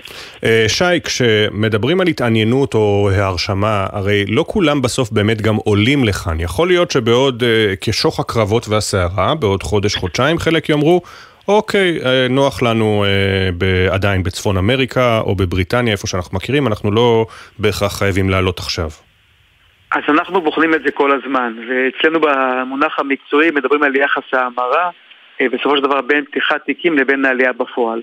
ואני יכול להגיד לך שברוב המקומות בעולם מדובר על אה, כ-70% עלייה מקרב פותחי התיקים. האתגר שלנו כמובן הוא שה-30% שלא עלו בסוף יעלו, גם אם זה פרק זמן קצת יותר ארוך. ולכן אנחנו משקיעים הרבה מאוד תהליכים בלעזור לאלה שמתלבטים, אלה שעדיין לא החליטו, כדי שיקבלו את ההחלטה הנכונה ולבוא איתנו כאן בישראל. אה, וכמובן, יש הרבה מאוד סיפורים, אה, שי, מהעבר, כן? על אה, עולים שמגיעים ואז מגלים שהבטיחו להם כל מיני דברים ולא קרו. האם הצלחתם לשפר את זה בשנים האחרונות בסוכנות? אז, תהליך העלייה, קודם כל, הוא תיאום ציפיות. הוא תיאום ציפיות בלהבין שאתה משנה הרבה מאוד דברים בחייך, לא רק המעבר הפיזי. התנהלות כלכלית אחרת, מערכת חינוך כמובן, ואנחנו משקיעים בזה הרבה מאוד אה, כדי שעולים יבינו לקראת מה הם מגיעים. אכן לצערנו יש מקרים של כאלה שלא הצליחו וחוזרים, ואנחנו צריכים לדאוג שזה יהיה כמה שפחות, כדי שחוויית הקליטה תהיה יותר טובה, כי אנחנו מבינים שמי שלא נקלט וחוזר אחר כך לארץ המוצא, זה ודאי לא משדר דברים טובים. אבל אני חייב להגיד שאנחנו אה, רואים את המגמה של מספרים יותר מצומצמים, כי הקליטה טובה יותר וההכנות טובות יותר. כן, וזאב בנפש בנפש, כאשר אתם עוסקים באמת בעולים אה, מצפון אמריקה, אה, אתה חושב שמעבר להזדהות, גם האנטישמיות אולי היא זרז נוסף כדי להירשם? אני חושב ש, ש, שזה קיים אולי ברקע. אה, כמו שאמרתי קודם, mm-hmm. אני חושב ש... זה הרבה יותר אה, הדברים החיוביים. בהקשר של, אה, של אחוזי ההישארות ששי דיבר עליהם קודם, אנחנו גם יודעים שאנשים שעולים מתוך בחירה, אנשים ש, שעברו את התהליך בצורה מעמיקה, אנשים שבאים מתוך הזדהות גדולה יותר עם ישראל, גם אחוזי ההישארות שלהם הם הרבה יותר גבוהים. אה, ולכן, ולכן אה, אה, אנחנו כולנו אה, מכוונים לסיפור הזה. עם, עם אצבע על הדופק כדי לדעת לתת מענה גם למי שצריך לראות את ישראל כמקלט אמ, ועדיין, אנחנו עדיין עומדים על כ-90 אחוזי הישארות שזה נתון גבוה אה, בכל קנה מידה אמ, ואנחנו יודעים באמת, כמו ששי אמר, אנחנו יודעים להתאים את הציפיות של העולה כדי, של, אה, כדי שלא תהיה אכזבה אחר כך, וכדי שבאמת הקליטה תהיה מאוד טובה. חשוב מאוד לציין ש... ש אני חושב שכל הגורמים, דיברתם עם, עם השר בתחילת אה, השבוע, כל הגורמים שמעורבים בסיפור של עלייה מבינים שאנחנו חייבים לייצר אה, סיפורי הצלחה בישראל, כי סיפורי הצלחה הם בסוף השגרירים, הם סוכני השיווק, הם אלה שעושים את העבודה עבור כולנו כדי להביא יותר ויותר עולים. אני חושב שבאמת כולם, כולם מוכוונים לסיפור הזה.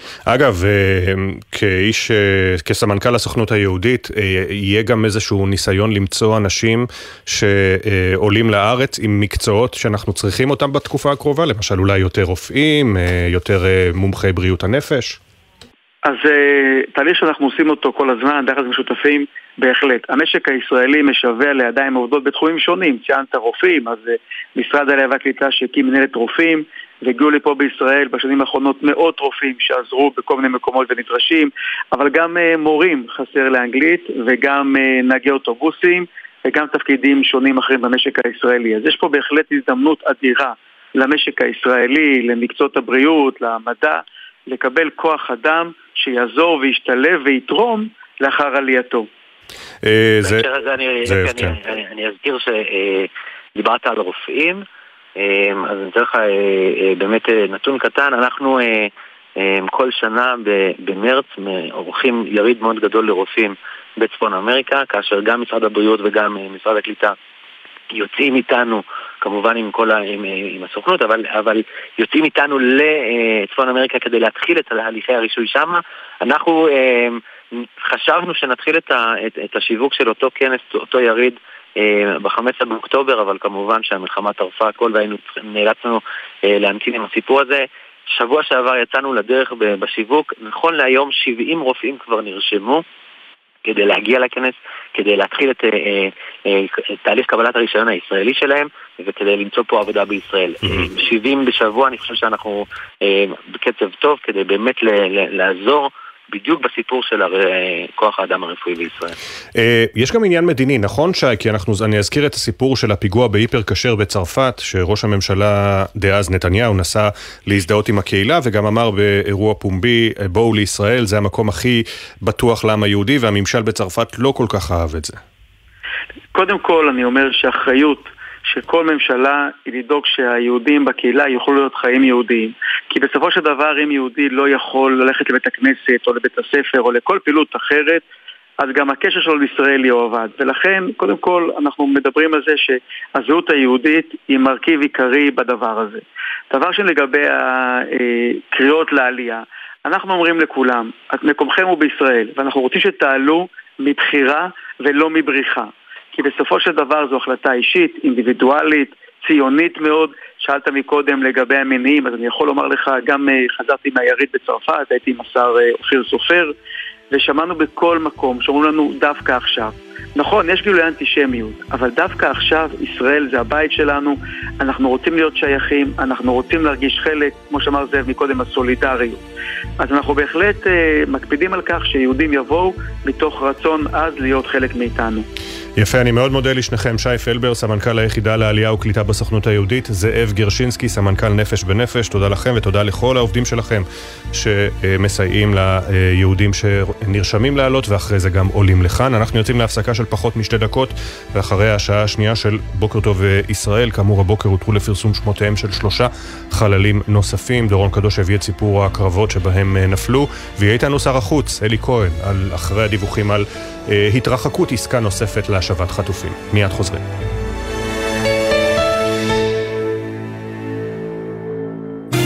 קרנות השוטרים, המציעה לעמיתיה מגוון הנחות ותנאים בלעדיים לרכישת דגמי קיה. לפרטים ייכנסו לאתר קרנות השוטרים או חייגו כוכבי 9920. בחסות רשת ביתילי, המציעה לכם 25% הנחה על מגוון הריהוט לבית. עד 23 בדצמבר, כי כל סוף הוא התחלה של שזלונג במבצע. ביתילי. בחסות ביטוח 9, ביטוח דיגיטלי המציע למצטרפים חדשים או מחדשים דחייה של חודשיים בתשלומי ביטוח הרכב. איי-די-איי חברה לביטוח, כפוף לתקנון. בחסות אייס, המציעה את אייס סייל, אירוע המכירות השנתי במגוון מחלקות. מייבש כביסה 7 קילוגרם שבמבצע ב-699 שקלים. עד גמר המלאי, המבצעים באתר ובסניפים. אייס. אתם מאזינים לגלי צה"ל.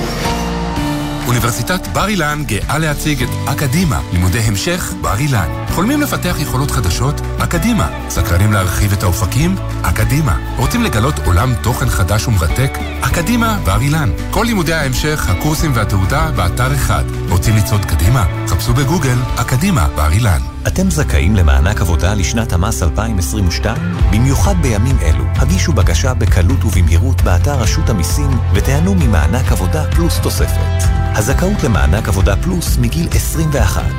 ועוד פלוס חשוב, מענק מוגדל של 150% ניתן לאם עובדת ולהורה יחיד. אז היכנסו לאתר רשות המיסים ותקבלו את הכספים החיוניים לכם. פרטים באתר ובחיוג כוכבית 4954. נהגים, בחורף תנאי מזג האוויר ותנאי הדרך קשים יותר. הרעות מוגבלת, הכבישים חלקים ורטובים, ומערכות הרכב השונות מתנהגות אחרת. לכן, חשוב לנהוג ביתר תשומת לב. שומרים על מרחק גדול יותר מהרכב שלפנים, נמנעים מעקיפות ונוסעים לאט יותר ובמהירות המאפשרת להגיב בבטחה למתרחש בכביש. הרלב"ד, יחד נגיע ליעד. הבוקר בשמונה, עדות יוצאת דופן מהשבי. ועם כל הקושי שבדבר, הכי פחדתי מההפצצות של חיל האוויר, כל לילה. אגם גולדשטיין, רק בת 18, בריאיון ראשון אחרי השחרור. כל מעבר שאלתי אם אה, עכשיו הם הולכים אה, לרצוח אותנו. זה לאבד את הביטחון ברמה הכי גבוהה ולהיות אדיש לזה. על 50 הימים בשבי ועל הגעגועים לאבא ולאחותה שנרצחו. היו כמה פעמים שחלמתי על ים ואבא. חלמתי עליהם חיים, חלמתי עליהם מדברים, צוחקים. הבוקר בשמונה, בגלי צה"ל. עכשיו בגלי צה"ל, אפי טריגר, עם בוקר טוב ישראל.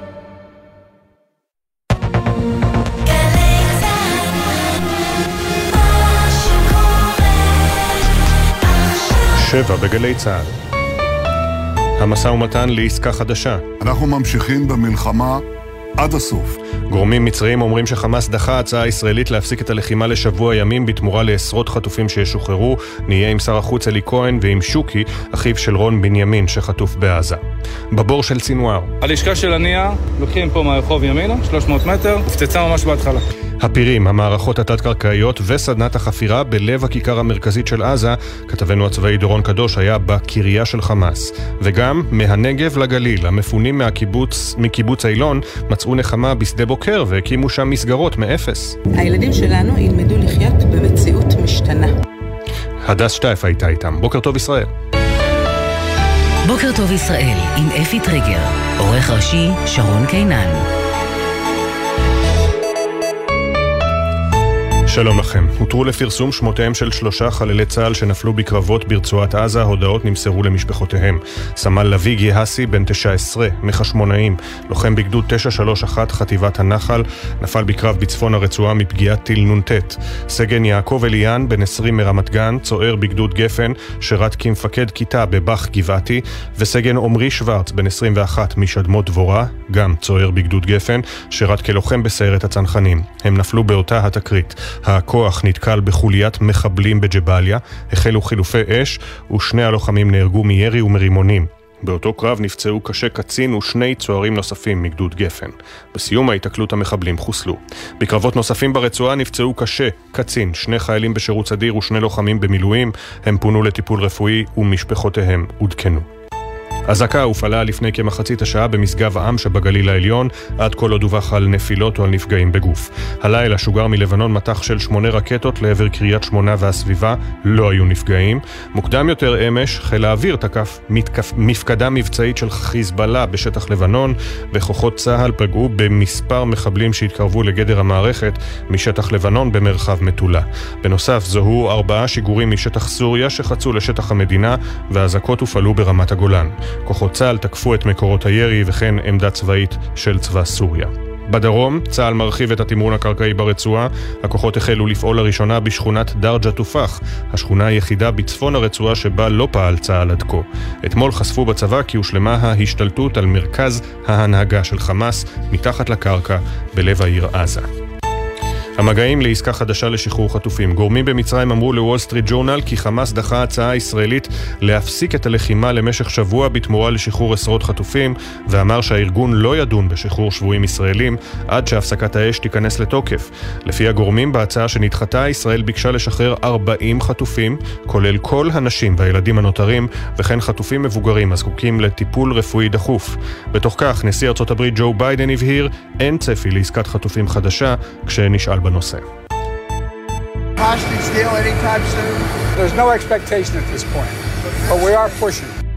לא מצפים לעסקת חטופים עם ישראל, בש... עם חמאס בשלב זה, אבל אנחנו בהחלט דוחפים לשם, כך ביידן אתמול במענה לשאלת כתבים. חשד להתעללות באסירים ביטחוניים. 19 סוהרים חשודים במעורבות במותו של אסיר ביטחוני בכלא, כך התירה הלילה לפרסום משטרת ישראל. סימני אלימות קשים נמצאו על גופת האסיר, ת'אר אבו אסב, בן 38 מקלקיליה, שריצה מאסר על ניסיון רצח, ומת בחלק קציעות בחודש שעבר. עם זאת, לפי נתיחת הגופה, אין הוכחה שמת כתוצאה מאלימות. 19 הסוהרים החשודים נחקרו השבוע ביחידה הארצית לחקירות סוהרים, ומהחקירה עלה כי הפעילו אלימות כלפי אסירים נוספים. הסוהרים שוחררו בתנאים מגבילים וחקירת האירוע נמשכת. השר לביטחון לאומי איתמר בן גביר הגיב על הפרסום אין מקום לחרוץ את גורל הסוהרים לפני שתתקיים בדיקה מעמיקה, לא אערוך נגדם משפט שדה. משירות בתי הסוהר נמסר, אירועים המחייבים בדיקה, ככל וישנם, יתקיימו בשיתוף פעולה מלא עם היחידה החוקרת עד לסיומה. עכשיו גלגלצ והתחזית. בחסות ביטוח 9, ביטוח דיגיטלי המציע למצטרפים חדשים או מחדשים דחייה של חודשיים בתשלומי ביטוח הרכב. איי-די-איי חברה לביטוח, כפוף לתקנון. אין עדכוני תנועה לנהגים מגלגלצ בשעה זו של בוקר יום חמישי, אנא סעו בזהירות, ומזג האוויר ללא שינוי ניכר בטמפרטורות, בלילה יחלו לרדת גשמים מקומיים, בעיקר בצפון הארץ, מלווים בסופות רעמים יחידות. בחסות כלל, המציעה עד 40 אחוזי הנחה בביטוח הרכב עם כלל בהייב. כוכבית 2222 או פנו לסוכני הביטוח. בוקר טוב ישראל עם אפי טריגר.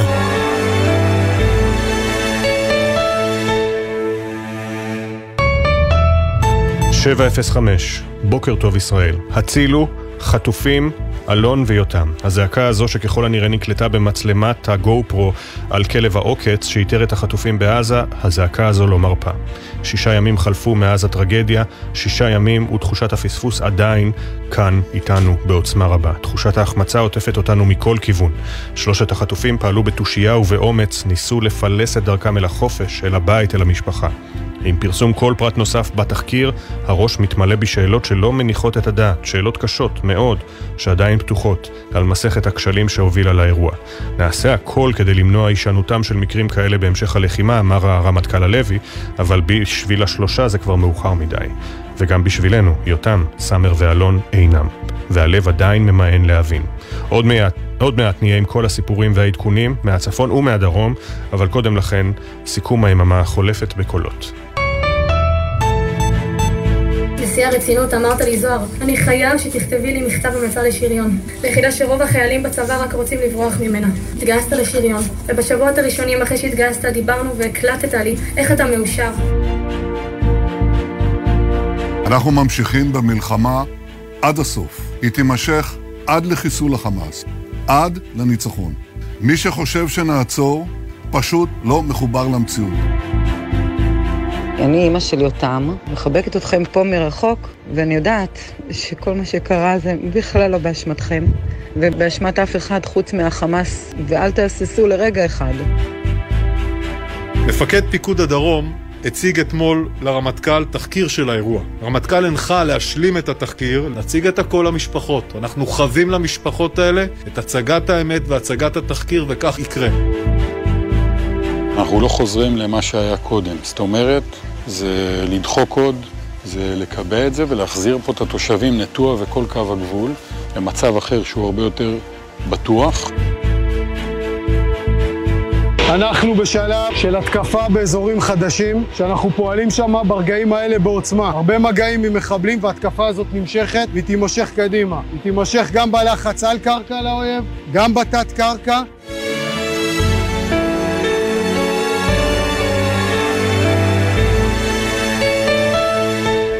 וגם הבוקר מגיעות החדשות הקשות, שלושה לוחמים נפלו אתמול בקרבות ברצועת עזה, שניים מהם באותה תקרית. דורון קדוש, שלום. שלום אפי, כן, אה, הותרו לפרסום הבוקר שלושה שמות של שלושה נופלים, וגם ביממה האחרונה נמשכו הקרבות הקשים. במקרה הזה שלושת הנופלים נהרגו בקרבות בצפון רצועת עזה, ואלה שמותיהם. סמל לביא גהסי, בן 19 מחשמונאים, לוחם בגדוד 931, חטיבת הנחל, הוא נהרג כתוצאה מפגיעת טיל נ"ט בצפון הרצועה. סגן יעקב אליאן, בן 20 מרמת גן, צוער בגדוד גפן, בעד אחת בית הספר לקצינים, שירת כמפקד כיתה בבאח גבעתי, הוא נהרג בקרב בהיתקלות מול מחבלים בצפון הרצועה באזור ג'באליה, ואיתו באותו הקרב, באותה תקרית, נפל גם סגן עמרי שוורץ, בן 21 משדמות דבורה, צוער בגדוד גפן של בית הספר לקצינים, שירת כלוחם בסיירת הצנחנים. באותו קרב אפי הלוחמים נתקלו בכוח של מחבלים, המחבלים ירו עליהם והשליכו עליהם רימונים, הכוח השיב באש וחיסל את המחבלים. הקרב הזה היה בג'באליה, שנזכיר רק לפני כמה ימים צה"ל הכריז על כיבוש ג'באליה, ועדיין אנחנו רואים שמתנהל שם קרב, זה מעיד על המורכבות של הלחימה בתוך שטח הרצועה. בקרב הזה נפלו גם, אה, אה, סליחה, בקרב הזה נפצעו, נפצעו באורח קשה קצין ושני צוערים מגדוד גפן של בית הספר לקצינים.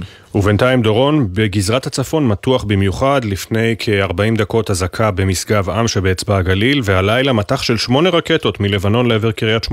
נכון, אז קודם כל נעדכן בנוגע לאזעקה במשגב עם, זו הייתה התרעת שווא, ככל הנראה כתוצאה מאיזשהו זיהוי שגוי, לא בוצעו אה, שיגורים לעבר שטח ישראל, אבל הלילה, אחרי חצות, בשעה חריגה למדי, מטח של שמונה רקטות לעבר קריית שמונה ולעבר יישובים בסביבה, חמש מהרקטות יורטו, שלוש מהן נפלו בשטחים פתוחים, וזה מגיע אפי אחרי יממה מתוחה בגבול הצפון. ראינו ביממה האחרונה כמה וכמה אירועים חריגים שלא ראינו כמותם, או שראינו מעט מאוד כאלה מתחילת המלחמה. למשל, חוליית מחבלים שהתקרבה אל גדר המערכת ליד מטולה, לא ברור בדיוק מה ניסתה לעשות, אבל החוליה הזו הותקפה והמחבלים נפגעו. בנוסף, בפעם הראשונה ראינו גם ניסיון של חיזבאללה ליירט מסוק מאויש של חיל האוויר. חיזבאללה שיגר שני טילי קרקע אוויר וניסה לפגוע באותו מסוק, נגיד רק שהמסוק לא נפגע והמשיך במשימתו, ואתמול ראינו גם מטח ירי נוסף לעבר יישובים שלא פונו מאוכלוסייה, לעבר מעלות, כפר ורדים ויישובים נוספים בגליל המערבי. יממה של הסלמה בגבול הצפוני, אנחנו רואים, ראינו לא מעט יממות כאלה מתחילת המלחמה, וצריך לעקוב ולראות האם העלייה הזו תימשך, או שתחזור חזרה לאיזושהי מגמת ירידה. בכל אופן, מתוח מאוד בצפון, גם היום. תודה, דורון. תודה. המשא ומתן לשחרור חטופים עדיין בתחילתו, אבל זה לא מפריע לדיווחים הסותרים ולהתייחסויות הרבות. פשוט לעוף לכל עבר, מכל עבר. דיווח אחד מדבר על הפסקת אש בת שבועיים, אחר על כך שחמאס דחה את הצעת ישראל להפסקה של שבוע בתמורה לשחרור עשרות חטופים. הדרך עוד רצופת מכשולים בכל מקרה. כתבנו המדיני יניר קוזין עם תמונת המצב המעודכנת על מה שאפשר לומר בזהירות על המאמצים לשחרור חטופים. בוקר טוב יניר. שלום, שלום אפי, בוקר טוב. כן, אז uh, אתמול כבר אנחנו מקבלים כל מיני דיווחים על כך שההצעה נדחתה, ההצעה של ישראל. אז בואו נדבר באמת על מה שקורה בפועל. צריך לזכור, אנחנו בתוך משא ומתן. במשא ומתן יש כל מיני ספינים, סחרירים, ניסיונות להשפיע על המשא ומתן דרך התקשורת, בכל מיני דרכים. אז אנחנו נביא לפחות את הדברים שאנחנו יודעים ממקורות ישראלים על מה שקורה בפועל. בפועל ישראל כן הגישה סוג של הצעה. ההצעה הזאת מדברת על כך שבקבוצה שישראל רוצה שתשתחרר בקרוב, יש נשים שלא שוחררו בפעם הקודמת, יש גברים מבוגרים וגברים חולים. אלה האנשים שישראל רוצה להוציא בקבוצה הנוכחית, זאת ההצעה שישראל מציעה, ומה היא אומרת בתמורה? אומרת ככל הנראה, מבינים בישראל שהיחס, המפתח של חטוף לעומת אסירים ישתנה. זה לא יהיה אותו יחס שראינו של שלושה מול אחד, אלא כנראה יותר אסירים מול uh, כל חטוף, וכולל, ודיברנו על זה אפילו לא פעם אחת, מדובר באסירים ביטחוניים כבדים ככל הנראה, גם עם דם על הידיים. כרגע ההצעה הזאת נמצאת בידי קטר. כאמור, אתמול כבר יוצא איזשהו דיווח על כך שהדברים עד... כבר לא קורים ונדחו על ידי חמאס. צריך להמתין ולראות, אבל צריך לזכור שסלע המחלוקת כרגע לפחות, עוד לפני שהתחיל המשא ומתן, לפני שדיברנו על המספרים והתנאים וימי ההפוגה, זה איך מנהלים את המשא ומתן הזה. כאן הפער עדיין קיים בין ישראל לבין החמאס. ישראל אומרת משא ומתן תחת אש, החמאס אומר קודם כל הפסקת אש ואחר כך משא ומתן. נזכיר עוד uh, התייחסות אחת של הנשיא ביידן הלילה, הוא אומר אני לא צופה שעסקה לשחרור בני ערובה בעזה תקרה בקרוב. אבל אנחנו דוחפים לכך, אומר אה, ג'ון קירבי, דובר המועצה לביטחון לאומי של הבית הלבן, המגעים רציניים, כלומר אנחנו עדיין בהתנעה של העניין הזה, מה שבטוח בישראל מובן וגם בארצות הברית זה יהיה קשה, חמאס מקשיח עמדות, אבל עדיין לא אמר באופן ברור בדיוק את מה שהוא הולך להגיד על ההצעה הזו. תודה יניר. תודה. והדיווח שתפס את הכותרות הלילה הוא של הוול סטריט ג'ורנל שמדווח מפי גורמים במצרים כי חמאס דחה הצעה ישראלית להפסיק את הלחימה למשך שבוע בתמורה לשחרור עשרות חטופים. פרשננו לעניינים ערביים ג'קי חוגי, מצרים עובדת קשה כדי להניע עסקה נוספת. שלום. נכון, אפי, בוקר טוב, כי חמאס מסרבים להפסקת אש, הם דורשים סיום של המלחמה, נחזיר חטופים רק אם ישראל תניח את הנשק לגמרי, כלומר אה, נצירת אש ולא הפסקת אש, את זה אה, מדליפים המצרים לעיתון האמריקאי שאמרת, הוול סטריט ג'ורנל, העיתון מגלה שישראל הסכימה להפוגה בת שבוע תמורת החטופים האזרחים שנותרו, חמאס סירבו, אבל לא צריך את ההדלפה הזאת, חמאס אומרים את זה באופן פומבי כבר כמה שבועות, הנה חבר הלשכה המדינית שלהם, אוסאמה חמדן, רק אתמול בביירות. لا تفاوض حول قضية الأسرى قبل وقف العدوان هذا الموقف أبلغ لكل الأطراف وليس هناك ما يمكن إضافته التركيز الآن هو وقف هذا العدوان لا سيما أن عدونا بات يدرك أنه غير قادر على تحقيق أي من الأهداف التي أعلنها אז לא יהיה משא ומתן בסוגיית השבויים לפני הפסקת התוקפנות, ככה הוא אומר. העמדה הזו נמסרה לכל הצדדים ואין מה להוסיף. ההתמקדות כעת היא על הפסקת התוקפנות, במיוחד אחרי שהאויב כבר התחיל להבין, ככה הוא אומר, כי הוא אינו משיג את המטרות שלו. כלומר, ממילא אין לחץ עלינו, למה להתגמש? זו עמדת חמאס לפחות לעת עתה, עד שהיא תשתנה. עד שהיא תשתנה. המצרים לא נואשו, אפי, ואתמול הם הזמינו את אסמאעיל הנייה לשיחות בקהיר, בשבוע הבא יגיע לשם גם מפקד הג'יהאד האיסלאמי. המצרים אמרו אתמול להניע, אתם מסכנים גם אותנו. המצב ברצועה נואש, זה נכון, והנייה יודע את זה, מתחילים כיסא רעב, יש גם ראשיתה של התפרצות מחלות, אז יש חשש אצל המצרים שההמונים יפרצו את הגדרות ויעברו לסיני, וגם שהמשבר ההומני, ההומניטרי יחריף. Mm-hmm. את כל זה הם אמרו להנייה, עד כמה זה הזיז לו, אנחנו נדע בקרוב. תודה, ג'קי. תודה. ממש עוד מעט יהיה איתנו שר החוץ אלי כהן על כל הנושאים הללו שעל הפרק, אבל עוד לפני כן הדיווח שהותר לפרסום בחצות הליל, 19 סוהרים חשודים במעורבות במותו של אסיר ביטחוני בכלא קציעות, ת'איר אבו אסב, מת בכלא בחודש שעבר כשעל גופתו סימני אלימות קשים. כתבתנו לענייני משטרה הדס שטייף, הפרשה נחקרת ביחידה לחקירות סוהרים. שלום הדס. בוקר טוב אפי. הלילה הותר לפרסום שהיחידה הארצית לחקירות סוהרים בלהב 433 חוקרת חשד ש-19 סוהרים התנהגו באלימות פיזית כלפי אסירים ביטחוניים בחלק קציעות בדרום. מותו של אחד מהם העלה את החשד להתנהגות אלימה. על גופם של האסירים האחרים שהיו איתו בתא התגלו חבלות. השבוע נחקרו הסוהרים ביחידה לחקירות סוהרים ונשלחו למעצרי בית של חמישה ימים בתנאים מגבילים. בין היתר הם נדרשו להפקדות כספיות גבוהות והרחקה ממתקני שב"ס לחמישה עשר יום. בנוסף, נאסר עליהם ליצור קשר ביניהם. האירוע עצמו אירע לפני חודש. האסיר שמת תושב קלקיליה, השייך לארגון הפתח, ונידון ל-25 שנות מאסר. מהן ריצה כבר 18. גופתו אמנם נשלחה לנתיחה, אך אין עדיין קביעה של המכון לעניין סיבת מותו. משירות בתי הסוהר נמסר בתגובה, מאז החלה מלחמת חרבות ברזל, קלט שירות בתי הסוהר אלפי אסירים ביטחוניים. לאור זאת, עלה רף האתגרים והאיומים מולם, מתמודדים הסוהרים. האירועים המדוברים, נאמר, מחייבים בדיקה ככל שישנן חשדות. שב"ס משתף פעולה בסיוע מלא בחקירה עם היחידה החוקרת. זאת עד לסיומה. משפחות הסוהרים זוהמות על חקירתם של הסוהרים. לטענתם, האירוע היה במהלך הפרות סדר של האסירים מחבלים בחלק קציעות בדרום. במהלך השתלטות על האסירים המחבלים, הם נאלצו להשתמש בכוח.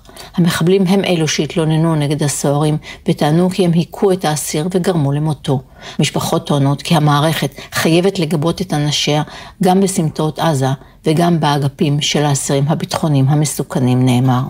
תודה הדס. אנחנו חוזרים אל הלחימה ואל הדיפלומטיה. שר החוץ אלי כהן, הליכוד, מצטרף אלינו כעת. שלום לך, בוקר טוב.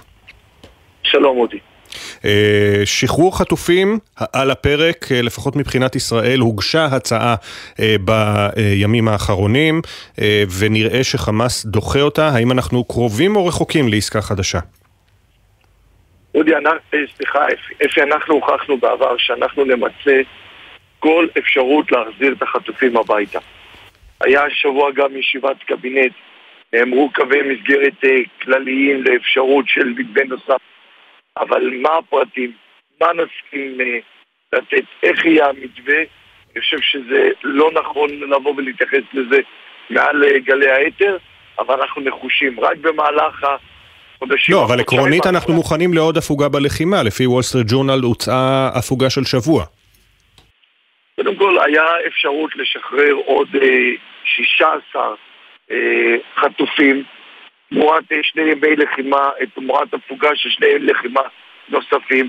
והדבר הזה לא קרה, כלומר אנחנו לדבר הזה הסכמנו בעבר לשחרר עוד נשים וילדים שנמצאים היום כבני ערובה בעזה. אבל אנחנו צריכים לשחרר בסוף היום את כולם. נשים וילדים, מבוגרים, אזרחים וחיילים אנחנו מחויבים לשחרר את כל 129 החטופים אנחנו הופכים כל אבן על מנת למצות אה, כל אפשרות. אני רק במהלך החודשיים האחרונים הייתי משפחות החטופים, גם באו"ם, אה, גם בצלב האדום, גם באיחוד האירופי, גם בפגישות עם אה, שרי החוץ של אירופה. בכל פגישה זה עולה. קווי המסגרת ניתנו לראש המוסד גם במהלך הקבינט האחרון, וזאת בהחלט מחויבות שלנו לפעול לשחרור של כולם. אז עכשיו בינתיים ממשיכים בלחימה ואין משא ומתן לעסקה נוספת או שיש משא ומתן כל הזמן? קודם כל, לא נכון לעכשיו, אנחנו נמשיך בלחימה. אתה יודע, אני רוצה גם אה, כמובן אה, להשתתף בצערם של המשפחות שאיבדו את היקר להם מכל. ובניחומים, אה, איפה שאני הולך אליהם, אני שומע מהם שני דברים. אחד, תשמרו על אחדות, והדבר השני, תילחמו ותכריעו את המערכה הזאת בניצחון מוחץ. וזה מה שאנחנו מתכוונים לעשות. האם יש שיחות, האם יש דיונים עם הגורמים השונים? התשובה היא כן. האם יש משהו שאפשר לבוא ולדווח ולומר אותו? התשובה היא לא. צה"ל הודיע על uh, כך שהוא השתלט על ג'באליה, והבוקר התבשרנו על uh, מותם של uh, שני, שניים מבין שלושת החללים שהותרו שמותיהם לפרסום בהיתקלות עם מחבלים בג'באליה. מנהרת ענק נחשפה השבוע וגררה ביקורת מצד חבריך בקבינט על צה"ל, מדוע לא ידענו על המנהרה הזאת קודם. יש תחושה של איזושהי חמיצות ב, ביח, ביחסים בין הדרג המדיני לדרג המבצע, לפחות חלק מהדרג המדיני. לדרג הצבאי? הטענה הייתה אחרת, מכיוון כאשר נחשפה המנהרה, זה היה נראה כאילו מדובר בגילוי חדש, במשהו שלא ידעו. וכאשר בדיונים נאמר על ידי גורמי הביטחון שידעו על המנהרה הזאת, ולכן חשבנו שיהיה נכון אה, לשקף שהגורמי הביטחון והמודיעין ידעו על אותה אה, מנהרה, ולכן זאת הייתה ההתייחסות. כן, אבל אתה שלם עם הסגנון של השרה רגב, השר אמסלם, השר בן גביר, שהרמטכ"ל אפילו היה צריך להגיד לו אל תאיים עליי? קודם כל, אני חושב שחלק מהדברים לא מצוטטים כהלכה, אבל אני חושב שבשעה הזאת ובמועד הזה כולנו מגבים את הרמטכ"ל, את מפקדי צה"ל, את לוחמי צה"ל, את החיילים שנמצאים בשטח. אנחנו רואים איך המפקדים עומדים בראש. אנחנו רואים איך החיילים והחיילות הגיבורים שלנו נלחמים בעוז נפש, כולנו מחבקים אותם, כולנו מחזקים אותם. אני נמצא גם הרבה בדרום, אני פוגש גם את החיילים.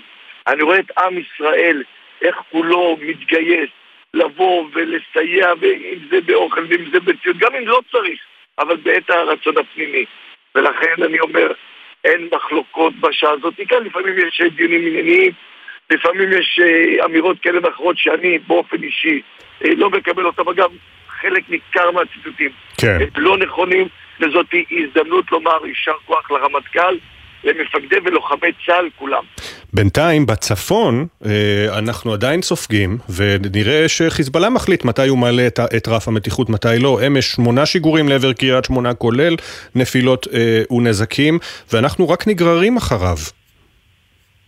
אני בתחילת השבוע נפגשתי עם שרת החוץ הצרפתייה קולונה שביקרה בארץ וזאת בהמשך למספר שיחות שאנחנו קיימנו בשבועות האחרונים שבעקבותיהן קם צוות ישראלי וצרפתי שנפגש גם השבוע מתוך uh, מטרה לבוא ולראות איך מייצבים את החלטה 1701 כאשר אמרתי לה בצורה ברורה שאי יישום החלטה 1701 עלולה להוביל למלחמה אה, בלבנון. בינתיים חיזבאללה לא מתרשם מהאיומים שלנו, ממשיכים להעלות את הרף מתי שהם רוצים. קודם כל אני מציע לנסראללה מתוך הבונקר, אם יש לו קליטה, לראות בדיוק מה קורה בעזה, ואם הוא לא רוצה שביירות אה, תהפך לעזה, אז אנחנו עומדים על כך שהטרוריסטים של חיזבאללה אה, יורחקו. צריך אה, לומר שהחיזבאללה לא משרת את לבנון, הוא משרת את ממשלת הטרור באיראן, וכשכך הוא מסכן את לבנון ואת האזור כולו. זה המסר, ולכן גם שמענו, ואני יודע בדיוק מה המסרים שהועברו על ידי שרה החוץ הצרפתי, הקולונה, בביקור שלה בביירות ביום שני האחרון. המסרים שהועברו על ידי מקרון וגם על ידי האמריקאים בנושא הזה.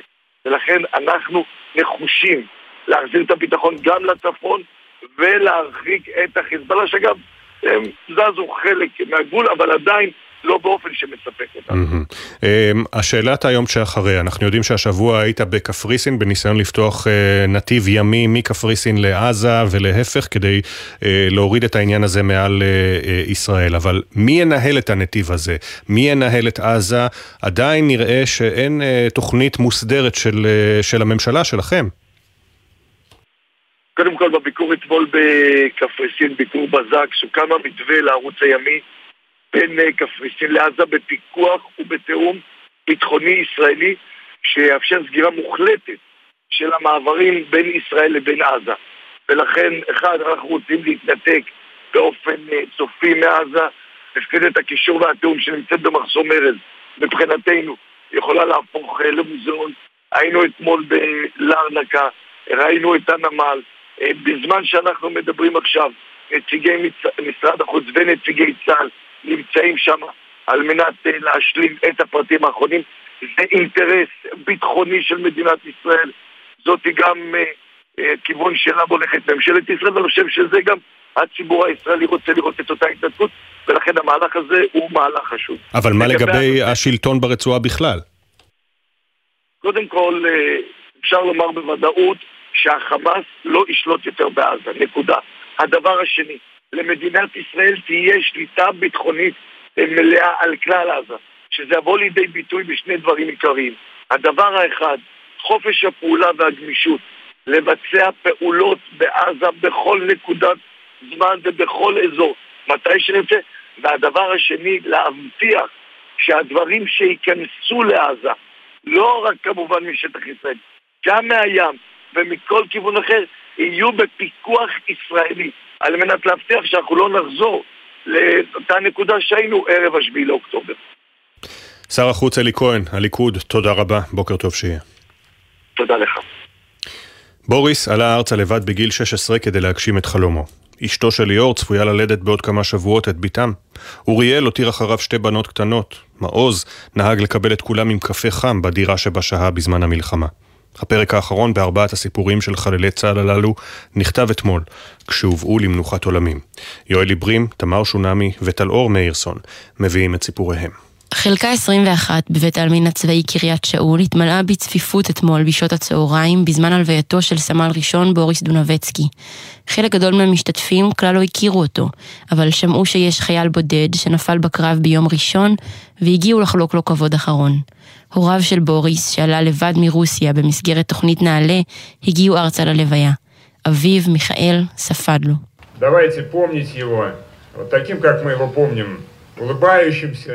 נזכור אותו כפי שהיה, מחייך, עם עיניים פקוחות, לב פתוח ונשמה גדולה. חבר נהדר, חייל אמיץ ובן אהוב. נזכור אותו לא רק כי הוא נפל בקרב, אלא כי אהבנו אותו והוא אהב אותנו.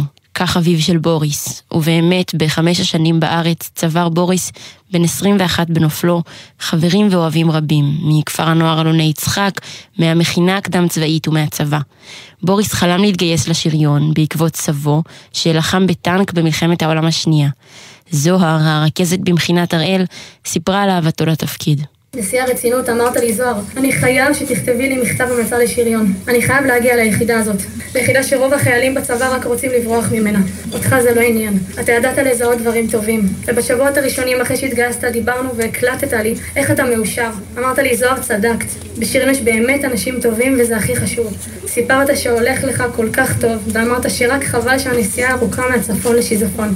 ובבית שמש נפרדו בכאב חברים ובני משפחה מסרן במילואים ליאור סיוון, קצין לוחם בגדוד 363 מחטיבת הראל, שנפל בקרב בדרום רצועת עזה ביום שלישי, בן 32 בנופלו. ליאה ואשתו צפויה ללדת את בתם התינוקת בשבועות הקרובים.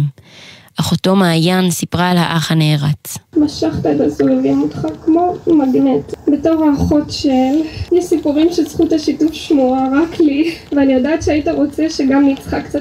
אני מדברת על החיקויים המדויקים מדי שהיית עושה לאבא עם המבטא הדרום אמריקאי שלו. אני גם מדברת על השיחות העמוקות והארוכות שהיו לנו. אני לא חושבת שאי פעם אמרתי לך, אבל אני מעריצה אותך. בהר הרצל בירושלים מאות הגיעו ללוות את רב סמל ראשון במילואים מעוז פניגשטיין, לוחם בגדוד 7008 בעוצבת חיצי האש, בן 25 בנופלו. סגן שגיא, שפיקד על הצוות של מעוז, הכיר אותו רק מתחילת המלחמה, אבל כבר ב-70 הימים שחלפו מאז, זיהה את הכנסת האורחים הייחודית שלו.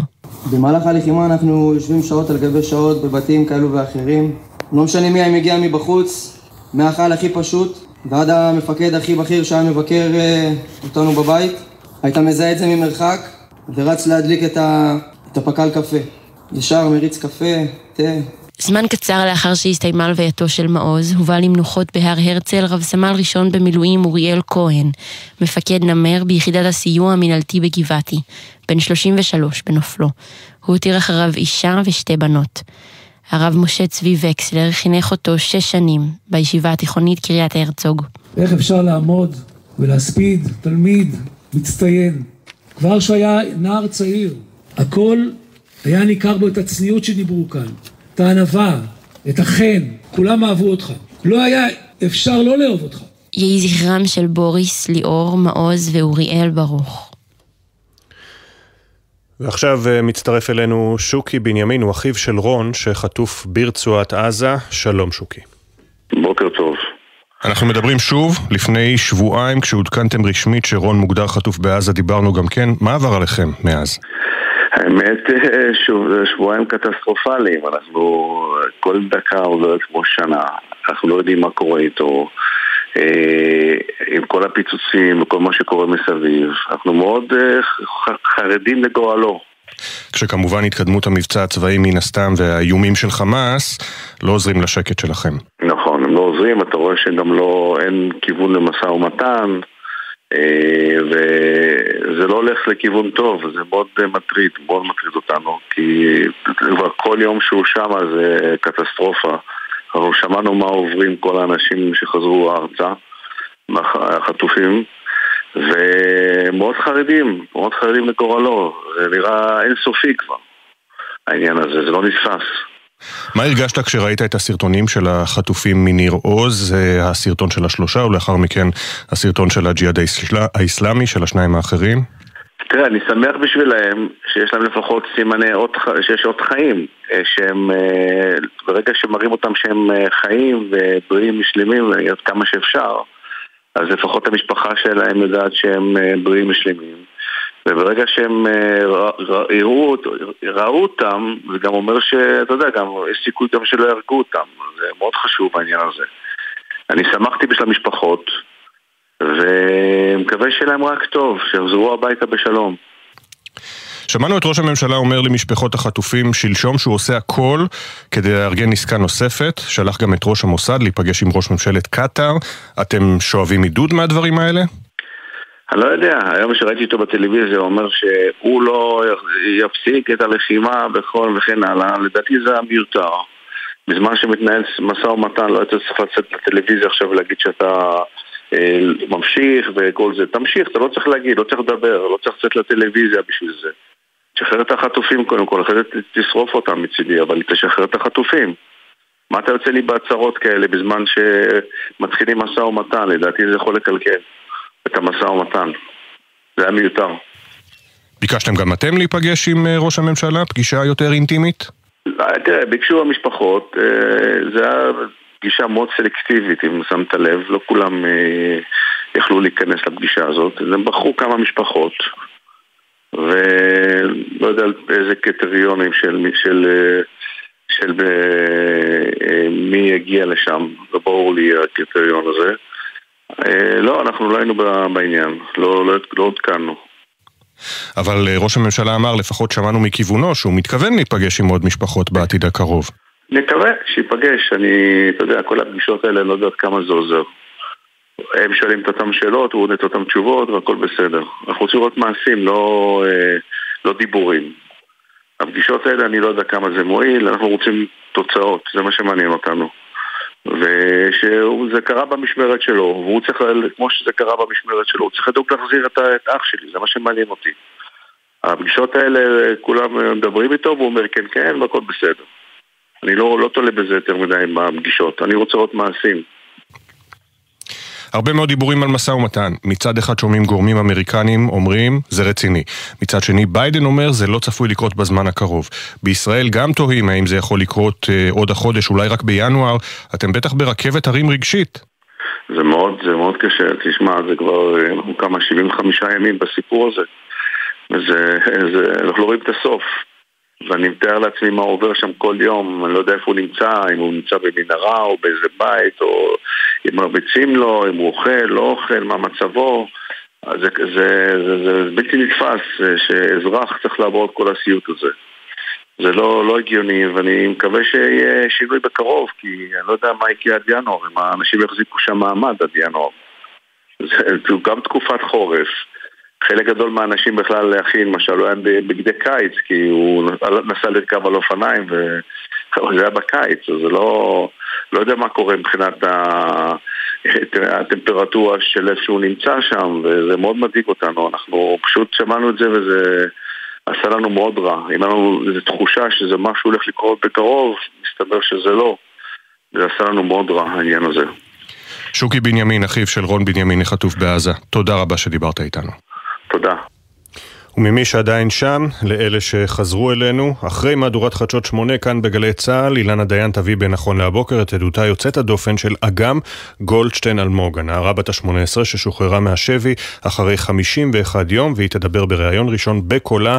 בוקר טוב אילנה. שלום אפי, בוקר אור. אז אה, מה מספרת לך אגם? היא מספרת הכל. היא מספרת על רגעי החטיפה ועל ההבנה שמשהו מאוד לא טוב קרה לאבא שלה נדב ולאחותה הגדולה ים. ואז היא ואימא שלה חן והאחים הקטנים גל וטל נחטפים לעזה. והיא מספרת, אפי, לא רק על רגעי האימה, אלא גם על התחושה הזאת שמה שהיא מרגישה בגוף, היא לעולם לא תוכל באמת להסביר במילים, אבל היא כן מספרת לנו, ובוא תשמע את הקטע הזה, על הרגעים שבהם היא פחדה יותר מכל. אין מילים מכל הסיטואציה הזאת, מהשבת הזאת, עד שבסוף אנחנו נצטרך רק לחשוב על, אה, על מילים. כרגע זה רק תחושות ודאגה אליהם, ורצון שהם יחזרו עכשיו. קשה לי לדבר על זה ככה שהם שם, כי להגיד שהם יחזרו עכשיו זה לא, זה, הם באמת צריכים לחזור עכשיו. זה לא, זה לא הסיסמה, הם, הם צריכים עכשיו, שלא יקרו עוד טעויות. כן, זה, זה, זה אחד הדברים אפי הכי, הכי מרשימים באגם, היכולת שלה לא רק לספר את מה שקרה, אלא גם לנסות לתת לזה מילים ולהבין את, ה, את האין מילים. היא, היא, היא בעניין הזה מתארת בצורה מאוד מאוד מעניינת גם את הברית המיוחדת שנכרתה בינה לבין אימא שלה. תחשוב, היא בת 18 כמעט, והאחים שלה יותר קטנים. האחות הבכורה שלה נרצחה בכפר עזה, ים. והיא ואימא, היא מספרת על איזה ברית ללא מילים, דברים שרק שתיהן מבינות, מתי לדבר, מתי לשתוק, ואיך להתנהג מול, הח... מול החוטפים. אמ, ואחד הדברים ש, שברור לגמרי שבגללם היא מדברת, זה בגלל החשש לחייהם ולשלומם של החטופים שעדיין שם, ובהקשר הזה היא מספרת על הפחד הגדול, בעיקר היא דאגה לאחים הקטנים שלה, ככל שהמלחמה הלכה והתעצמה. בוא נשמע. דאגתי להם זה שאם אנחנו חס וחלילה ניפגע מההפצצות של חיל האוויר ו... והם יישארו, ורק אני ואימא לא נשרוד את זה. מה הם יעשו, לאן הם הלכו, מי יהיה איתם בעיר הזאת. אה, זה נראה לי הרגעים שהכי פחדתי בשביל גל וטל. אה, וגם אמרתי, כל הזמן כאילו אמרתי לעצמי, מה, אני לא אגיע להולדת 18, כאילו לפחות עד 18 תנו לי. 18 היא תחגוג. היא תחגוג פה. כאן בארץ. כן, עם כל, ה, עם כל המשפחה, עם החברים מכפר עזה שכל כך אה, חיכו, אבל, אבל אני חייבת להגיד לך, אפי, שאחד הדברים שנשארו לי מהשיחה הזאת עם אגם, זה ההכרה העמוקה מאוד שלה, שהיא כבר לא תהיה אותו אדם, שהשבי שינה אותה לתמיד. והרעיון המלא איתה שאת ערכת איתה בנכון להבוקר אחרי חדשות שמונה. תודה אילנה. תודה אפי, להתראות. להתראות. עכשיו 7.38 הכותרות. הבוקר הותרו לפרסום שמותיהם של שלושה חללי צה"ל שנפלו בקרבות ברצועת עזה, הודעות נמסרו למשפחותיהם. סמל לביא גיהסי, בן 19 מחשמונאים, לוחם בגדוד 931 חטיבת הנחל, נפל בצפון הרצועה מפגיעת טיל נ"ט. סגן יעקב אליאן, בן 20 מרמת גן, צוער בגדוד גפן, וסגן עמרי שוורץ, בן 21 משדמות דבורה, גם הוא צוער בגדוד גפן, נפלו באותה התקרית. הכוח נתקל בחוליית מחבלים בג'באליה, החלו חילופי אש, ושני הלוחמים נהרגו מירי ומרימונים. באותו הקרב נפצעו קשה קצין ושני צוערים נוספים מגדוד גפן. בסיום ההיתקלות המחבלים חוסלו. בקרבות נוספים ברצועה נפצעו קשה קצין, שני חיילים בשירות סדיר ושני לוחמים במילואים. הם פונו לטיפול רפואי ומשפחותיהם עודכנו. האזעקה שהופעלה לפני כשעה במשגב עם שבגליל העליון הייתה אזעקת שווא. הלילה שוגר מלבנון מטח של שמונה רקטות לעבר קריית שמונה והסביבה. עיריית קריית שמונה מעדכנת שהיו שתי נפילות בעיר, אחת ליד בית כנסת ואחת ליד גן ילדים. אין נפגעים בגוף. המגעים לעסקה חדשה לשחרור חטופים. גורמים במצרים אמרו לוול סטריט ג'ורנל כי חמאס דחה הצעה ישראלית להפסיק את הלחימה למשך שבוע בתמורה לשחרור עשרות חטופים, ואמרו שהארגון לא ידון בשחרור שבויים ישראלים עד שהפסקת האש תיכנס לתוקף. שר החוץ אלי כהן מהליכוד אומר בריאיון בבוקר טוב ישראל, לא נפספס הזדמנויות לשחררם. הוכחנו בעבר שאנחנו נמצה כל אפשרות להחזיר את החטופים הביתה. היה השבוע גם ישיבת קבינט, נאמרו קווי מסגרת uh, כלליים לאפשרות של מתווה נוסף. אנחנו הופכים כל אבל על מנת למצות כל אפשרות. שוקי בנימין, אחיו של רון שחטוף ברצועת עזה, זועק בריאיון בבוקר טוב ישראל, הצהרות ראש הממשלה על המשך הלחימה לא מעודדות.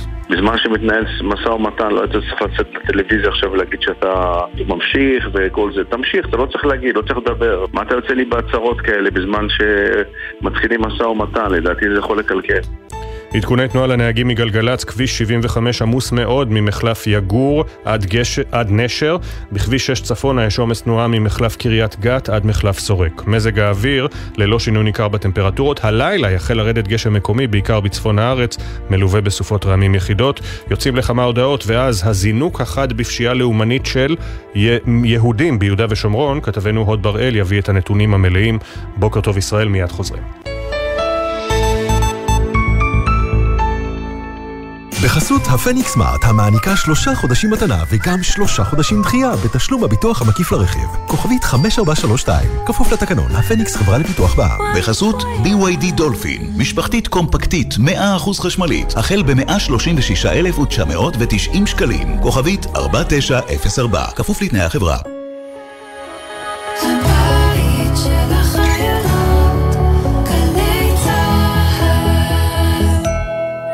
אתם רוצים לקבל עדכונים בזמן אמת מצה"ל ישירות לוואטסאפ? הרשמו לערוץ הרשמי של דובר צה"ל ותקבלו את כל המידע, הכתבות והתיעוד מהשטח. חפשו דובר צה"ל בלשונית העדכונים בוואטסאפ. אצלי בבית, אמא ואבא קונים רק פירות וירקות ישראליים. איך זה אצלכם? זה הזמן לחזק את החקלאים שלנו. מ-24 בדצמבר תחול חובת סימון ארץ המקור של תוצרת טרייה הנמכרת בתפזורת. לכן כשקונים פירות וירקות, דגים ומוצרי חלב, בודקים שזה ישראלי, שיש סימן שזה מכאן. קונים תוצרת ישראלית ושומרים על החקלאות שלנו. מידע באתר משרד החקלאות. מגישים משרד החקלאות ומועצת הצמחים. שלום, כאן יניב ביטון. אמא שלי נדבקה בשתפת, ומאז היא משתפת כל דבר שהיא מקבלת בלי לחשוב פעמיים. יניבי אומרים שהחות'ים בדרך לאילת על בננות. אני שולחת בקבוצה של המקהלה. השתפת מסייעת לאויב ויכולה להדביק את כולנו. נתקלתם בתוכן חשוד? עצרו, בדקו ודווחו 119 למערך הסייבר הלאומי. מתגברים על השתפת ולא מפיצים פייק ניוז, חדשות כזב. להמלצות הגנה ודיווח, היכנסו לאתר מערך הסייבר הלאומי. שלום, כאן תמר מטורונטו. לפני 12 שנה השתתפתי בתגלית. בעקבות אירועי 7 באוקטובר הרגשתי צורך עז לתרום. בזכות תגלית הגעתי עם אלפי צעירים להתנדב באריזת מזון לחיילים ולמפונים. תגלית, גאווה ישראלית. הצטרפו ללוות צעירים מהתפוצות בתוכנית ההתנדבות של תגלית בשיתוף מוזאיק. חפשו תגלית בגוגל. JGive מזמינה אתכם להצטרף למאות אלפי ישראלים שכבר תרמו ולתרום למגוון עמותות ומיזמים בחזית ובעורף באופן בטוח. חפשו JGive בגוגל, מצאו את העמותה או המיזם הקרובים ללבכם ותוכלו לתרום כבר עכשיו. ג'יי גיב, הבית של הנתינה. מלונות ירושלים מחבקים את אנשי המילואים, כוחות הביטחון וההצלה. יצאתם להתרננות מהמילואים? אתם חלק מכוחות הביטחון וההצלה? בואו לירושלים בחודשים דצמבר וינואר ותקבלו הנחות מיוחדות במגוון בתי מלון בעיר. היכנסו לאתר iTravelJerusalem.com ובואו להירגע ולהתרענן בירושלים. ביוזמת משרד ירושלים ומסורת ישראל, עיריית ירושלים והרשות לפיתוח ירושלים. אוניברסיטת בר אילן גאה להציג את אקדימה, לימודי המשך בר אילן. חולמים לפתח יכולות חדשות? אקדימה. סקרנים להרחיב את האופקים? אקדימה. רוצים לגלות עולם תוכן חדש ומרתק? אקדימה בר אילן. כל לימודי ההמשך, הקורסים והתעודה באתר אחד. רוצים לצעוד קדימה? חפשו בגוגל אקדימה בר אילן. עכשיו בגלי צה"ל, אפי טריגר, עם בוקר טוב ישראל. 7.44, אחרי הביקורת הקשה מכל הכיוונים על תקציב 2023, אפשר היה להעריך כי התקציב לשנה הבאה יכלול גזרות כואבות. עכשיו מתברר עד כמה הן תהיינה כואבות. כתבנו לענייני כלכלה ישראל פישר עם פרטי הדוח של משרד האוצר שיוגש היום לוועדת הכספים של הכנסת. שלום ישראל. בוקר טוב אפי, אחרי הביקורות החריפות שנמתחו על התקציב המחודש ל-2023, שרק אושר באחרונה בכנסת, מתחיל מאבק הרבה יותר גדול על התקציב לשנה הבאה. זו שתתחיל בעוד שבוע וחצי. מסמך פנימי של משרד האוצר מתריע שאם לא יהיו קיצוצים חדים מאוד בתקציב השנה הבאה, הגירעון של ישראל יזנק ואובדן האמון של המוסדות הבינלאומיים בכלכלה המקומית יהיה כמעט מובטח. לפי המסמך שיוגש היום לוועדת הכספים, כך לפחות צפוי, הקיצוץ בתקציבים שאינם קשורים למלחמה צריך להיות 67 מיליארד שקלים לפחות, כדי למנוע מהגירעון לזנק ליותר מ-6% מהתוצר. המספרים האלה אולי נשמעים קצת מנותקים, אבל 67 מיליארד שקלים למשל, זה היה פחות או יותר כל תקציב הביטחון לשנה הקודמת. מדובר בסכום משמעותי מאוד שממחיש את הפער בין ההוצאות להכנסות בשנה החולפת, וזה אחרי הביקורת הרבה שנמתחה על הממשלה, שלא ידקה את החגורה כדי למנוע הוצאות שאינן קשורות למלחמה. בשנה הבאה וגם בשנים העוקבות צפויה הממשלה לבקש להגדיל את תקציב הביטחון שגם ככה זינק באחרונה בגלל הוצאות המלחמה. אבל לממשלה יש מגבלה, תקרת הגירעון. כלומר, כמה כסף היא יכולה להמשיך ללוות כדי לממן את הפעילות שלה, כי המיסים יורדים או ההכנסות מהמיסים יורדות. אם הממשלה לובה יותר מדי כסף, קיים חשש מהותי שגופים בינלאומיים יחשבו שמסוכן מדי להלוות כסף לממשלה, וזה אומר קיצוץ בתקציבים חברתיים, העלאת מיסים, או קיצוץ בתקציבים שלא בהכרח חשובים בתקופה הזו. ודווקא בתקציבים האלה העדיפה הממשלה להיות קצת יותר מדי פזרנית, גם אחרי פרוץ המלחמה. תודה ישראל. עכשיו אל הביקור של דורון קדוש שלנו בקריה של חמאס, רוב הבכירים של חמאס בעומק רצועת עזה, הנה כתבתו. דמיינו שמתחת לכיכר המדינה בתל אביב יש מערכת מנהרות תת-קרקעית ענקית וכל המטה הכללי בכירי הצבא, השב"כ והמוסד מנהלים משם את הלחימה. זה מה שקורה כאן בכיכר פלסטין. אנחנו בכיכר פלסטין, אזור שוקק חיים, יש פה מבנים של עשירים. אתם תיכנסו עוד מעט למבנה הזה שנמצא פה מימיני, אתם תראו איך אנשים חיו פה.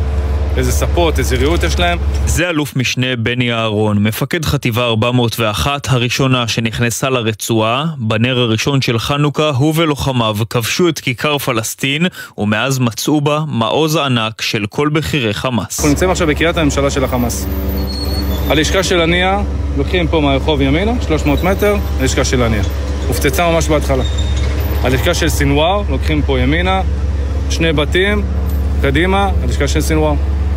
יש לדף פה בית. ממשיכים מהרחוב הזה לכיוון הזה, שמאלה. אבל זה רק מה שנמצא מעל הקרקע וזה כלום לעומת מה שנמצא מתחת. סגן מפקד יחידת שלדג, רב סרן ד', הוביל את כוח הלוחמים שנכנס פנימה. הצלחנו בעצם אה, לחשוף אה, דברים מאוד גדולים שאנחנו יודעים שבתוכם נמצאים אה, אנשים חשובים מאוד. אנחנו מתקדמים לאט לאט ובביטחון כדי לשמור על ביטחון כוחותינו. גילינו מעל 20 אה, פירים משמעותיים, מפורטות, גדולות, עם מעליות, עם הרבה מדרגות. למטה גילו הכוחות מערכת שלמה לניהול מלחמה ובעצם לניהול מדינה. סינואר, דף ועוזריהם ניהלו משם את עזה בימי שגרה ובימי חירום, כפי שמתאר בני המח"ט. זה עולם ארוך, גדול, מסועף, של תת-קרקע שהם בנו פה במשך עשרות שנים, שנועד לעזור להם לשמור על עצמם, על הבכירים, איך כמו שומרים על החשמל. יש פה מקומות שבהם יש מערכת סולארית תעשייתית, שהחמאס ידאג לקחת מכל בן אדם שיש לו גנרטור, מכל בן אדם שיש לו מערכת סולארית, ולהקים מערכות סולארית משל עצמו, כדי שהוא יוכל לחבר את הכל לתת-קרקע שלו. עכשיו למטה יש לו מצברי ענק, שהוא נערך בדיוק ליום הזה, שהוא יוכל לשרוד בו, בתוך המערכת התת-קרקע, ימים וחודשים. רואים זה הדגל שתקעו חיילי צה"ל בלב הכיכר, וממש מרחק של כמה עשרות מטרים, סדנת חפירה. כאן ממש פיר, סדנת חפירה, היו פה כל האמצעים של החפירה, כננת, הוראות בטיחות לחופר.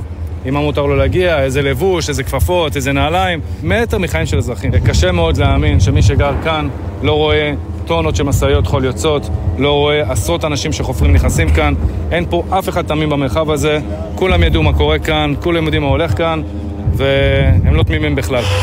ממש כאן ברחוב הזה, איפה שאני הולך, אה, מצאו לפני כמה שעות שני מחבלים רצים מבית לבית, כנראה ניסו להתמקם באיזושהי עמדה. כוחות שזיהו אותם, תקפו אותם מהאוויר וחיסלו חוליה של חמישה מחבלים, וזה רק ממחיש עד כמה האיום פה עדיין קיים. אה, אנחנו רואים בן אדם אה, על אזרחי לגמרי, על סוג של גג, במקום שלא אמור להיות בו כוחות. בן אדם היה על הגג, הוציא ספר אה, מהכיס, התחיל לקרוא בגג, פתאום אנחנו רואים מאותו איתור, יוצאים, יוצאים ארבעה מחבלים, קלאצ'ים על הגב, מתחילים תנועה ה... אה, במרחב. אפילו שצה"ל פועל באזור הזה כבר שבוע ואפילו יותר משבוע, חוליות מחבלים יכולות להגיע לכאן, לזנב בכוחות, לנסות להתמקם בעמדות, אפילו באזורים בצפון הרצועה שנדמה שצה"ל שולט בהם. זה רק ממחיש כמה עוד עבודה נשארה לכוחות צה"ל כאן ועד כמה רמת האיום בשטח גדולה ומשמעותית. והעיניים אולי נשואות לחזית הדרומית והצפונית, אבל גם יהודה ושומרון אה, בוערת. במסמך פנימי של צה"ל מתברר כי בחודשיים שחלפו מפרוץ המלחמה נרשם זינוק של יותר מ-54% באירועי פשיעה לאומנית של מתנחלים ביהודה ושומרון, זאת בהשוואה לחודשיים שלפני. כתבנו ביהודה ושומרון הוד בראל, אתה מביא לראשונה את פרטי המסמך והנתונים המלאים. בוקר טוב הוד. כן, בוקר טוב אפי. על פי נתונים רשמיים פנימיים של מערכת הביטחון שהגיעו לידי גלי צה"ל, בחודשיים הראשונים של המלחמה התרחשו 201 אירועי פשיעה לאומנית של יהודים נגד פלסטינים ביהודה ושומרון. לשם השוואה, בחודשיים שלפני המלחמה נרשמו בצה"ל 130 אירועי פשיעה לאומנית. אנחנו רואים עלייה של 54% במקרים. אבל 136 מתוכם, כלומר הרוב, אלו אירועים המוגדרים כעימות אלים או זריקות אבנים. מדובר במקרים שלרוב שני הצדדים מעורבים בהם, גם פלסטינים וגם יהודים, ולצבא שמגיע לשטח, לרוב לאחר תחילת המקרה, לא בדיוק ברור מי התחיל ויזם את העימות. בנוסף, אפי, 35 מהמקרים הם אירועים המוגדרים פשיעה חקלאית. מקרים שבהם פעילי ימין קיצוניים הזיקו במכוון לעצי זית, כרתו עצים או שרפו שטח חקלאי בבעלות פלסטינית. לגבי ניסיונות לפגיעה יזומה במטרה לפגוע בנפש, אנחנו מדברים על 21 אירועים. בנוסף, תשעה מהמקרים הם אירועים המוגדרים תקיפה נגד כוחות הביטחון. ברוב האירועים הללו מדובר בחיילים שהגיעו לזירה שבה התרחש עימות אלים, ובמהלך ניסיונם להשיב את הסדר ולהפריד בין הצדדים, פעילי הימין שהיו במקום פגעו בחיילים במכוון והביאו לפציעתם. גורם ביטחוני בכיר שאישר את הנתונים אומר לנו שרוב מקרי הפשיעה הקשים התרחשו בחודש הראשון שלאחר פרוץ המלחמה, וכעת בשטח ניכרת ירידה מסוימת במספר האירועים. לטענתו, המניע המרכזי לאירועים הללו הוא הטרור הפלסטיני. כשיש עלייה בטרור הפלסטיני, יש עלייה בהתאם באירועי הפשיעה הלאומנית של יהודים. לדבריו, עוד מניע לאירועים הללו הוא המאבק המתגבר על שטחי C. השטחים הנתונים בשליטה ביטחונית ואזרחית ישראלית, ומהווים 60% מהשטחים ביהודה ושומרון. הוא הדגיש גם שאחד הקשיים מול פעילי הימין הקיצוניים הללו הוא שאין שום גורם סמכותי שהם כפופים למרותו. בכירים במערכת הצבאית לא פעם נפגשו עם רבנים וראשי מועצות בניסיון להצליח ולהשפיע על הקבוצות הללו, אך ללא הצלחה. לדבריו, מדובר במאות פעילים הגורמים נזק אדיר להתיישבות כולה. תודה, הוד. בתחילת המלחמה שנת הלימודים האקדמית נדחתה, כרגע היא נפתחת ב-31 בדצמבר, ואתמול פורסמה הצעה למתווה עם הקלות נוספות לסטודנטים, אבל בשטח, הסטודנטים הלוחמים כבר צוברים פערים. כתבתנו לענייני חינוך יובל מילר שוחחה עם הלוחמים בחזית, שחוששים שהעתיד האקדמי שלהם ייפגע. פנו אליי סטודנטים, גם עמותות וגם סטודנטים יחידים, פנו לכל הכנסת. הזעקה הזאת נשמעה. בזמן שסטודנטים רבים נמצאים בשירות מילואים, במכללות רבות שנת הלימודים כבר נפתחה. דניאל, סטודנט במכללה, נמצא בשירות מילואים בזמן ששנת הלימודים במכללה שלו כבר החלה. זה לא פשוט לשלב גם חיים אישיים, גם מילואים וגם אה, לימודים. יש לי חבר ששחררו אותו לחודש, ואחר כך עוד אה, אמרו לו שעוד חודש יקראו לו שוב פעם. זה יוצא שכאילו הוא לא פה ולא פה. אם הוא מתחיל עכשיו סמסטר, הוא לא יגיע לחופשת סמסטר למבחנים. אתמול עברה בקריאה שנייה ושלישית הצעת חוק מדים ללימודים, ובכך לוחמים משוחררים עתידים לקבל סבסוד מלא של תואר ראשון. עידן סיבוני, סטודנט למשפטים באוניברסיטת רייכמן, שגם מנהל שותף לפורום הלוחמים המשוחררים, לקח חלק במאבק בנושא. כקצין מילואים ביחידה מובחרת הוא אמנם שמח על הצלחת המאבק, אך כעת הוא מוטרד מכך ששנת הלימודים באוניברסיטה כבר התחילה, אבל הוא צובר פערים. אין לנו את האפשרות ללמוד אה, בגזרה שאנחנו תופסים. אה, אני כקצין לוחם אחטא למטרה אם אני אתחיל ללמוד במקום אה, להכין את המחלקה שלי ללחימה. אבל הפתרונות שמוצעים בכלל האוניברסיטאות הם פתרונות שהם לא מספיק טובים. חוסר הוודאות הוא מוטיב מרכזי בחייהם של הסטודנטים המילואימניקים. במוסדות האקדמיים גיבשו מתווה סיוע למילואימניקים שכולל מענקים, תמיכה רגשית והשלמות מיוחדות עבורם. אחוזי המגויסים הסטודנטים בתחילת המלחמה עמד על כ-30 אחוזים, במכללת אפקה מדובר על כ-40 אחוזים, כ-10 אחוזים יותר מהממוצע הארצי. הפרופסור עמי מויאל, נשיא אפקה, המכללה האקדמית להנדסה בתל אביב, מסביר שלמרות שרבים מהסטודנטים לא יגיעו לפתיחת שנת הלימודים, הוא מבטיח שכולם יגיעו לקו הסיום. הגדרנו לעצמנו יעד שאפתני, שאף מילואימניק לא יישאר מאחור ולא ינשור. ואני מאמין שבנינו בהשקעה רבה מעטפת תמיכה רחבה ומשמעותית שתומכת בהשגת היעד. גם הבוקר התקיימו דיונים נוספים בקרב ראשי האקדמיה בניסיון נוסף למצוא מתווה לפתיחת שנת הלימודים, על מנת להקל עד כמה שאפשר על הסטודנטים. 7.55 חברי קיבוץ אילון שבגליל המערבי רגילים לנופים הירוקים ולנחלי בצת ואכזיב הפסטורליים. בתחילת המלחמה הם פונו למלון קדמה בשדה בוקר שבנגב ונחשפו לחיי המדבר. היום החברים מוציאים מים מהסלע, החיו את הקהילה, יצרו מסגרות חינוך לילדים ולבני הנוער, חוגים וחיי חברה מלאים. הדס שטייף הייתה בשדה בוקר. כשעזבו את ביתם בקיבוץ אילון בצפון, הם חשבו שזה ליממה ועזבו עם תרמיל על הגב. מהר מאוד הבינו שהם פליטים. חברי הקיבוץ פוזרו במוקדים שונים. אלה שאחרי מסע נדודים במקומות אחרים, התמקמו לבסוף במלון קדם בשדה בוקר, והחליטו ליצור שגרה. אבל העננה כבדה, אומרת איילת. אנחנו מרגישים איזשהו ביטחון פה מהמלון, שמבחינתם כל עוד אנחנו בוחרים להיות פה, אנחנו כאן, אף אחד לא יוציא אותנו מכאן. אה, יש לנו פה מענה מדהים אה, מהאנשים שעובדים פה במלון, מהנהלת ישרוטל, מה... אבל אף אחד לא יודע להגיד לנו כמה זמן. בין הקשיים, ההורים לחיילים, ללוחמים, שיצאו לחופשה. רונן, אב לחייל מתאר. כשהוא יוצא שבת פעם בחודש, אז אין לו בית לצאת אליו. והוא מאוד רחוק מכאן, וזה מורכב. רונן הוא גם רכז החינוך, מי שבפועל אחראי על שגרת מפעל החינוך הזה.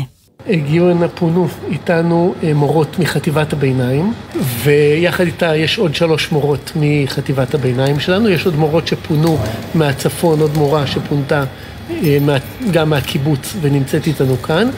יש מורות שהן כאן ומלמדות מרחוק בבתי הספר שלהם. במלון, בשדה בוקר, מפונים גם משדרות ומגבולות.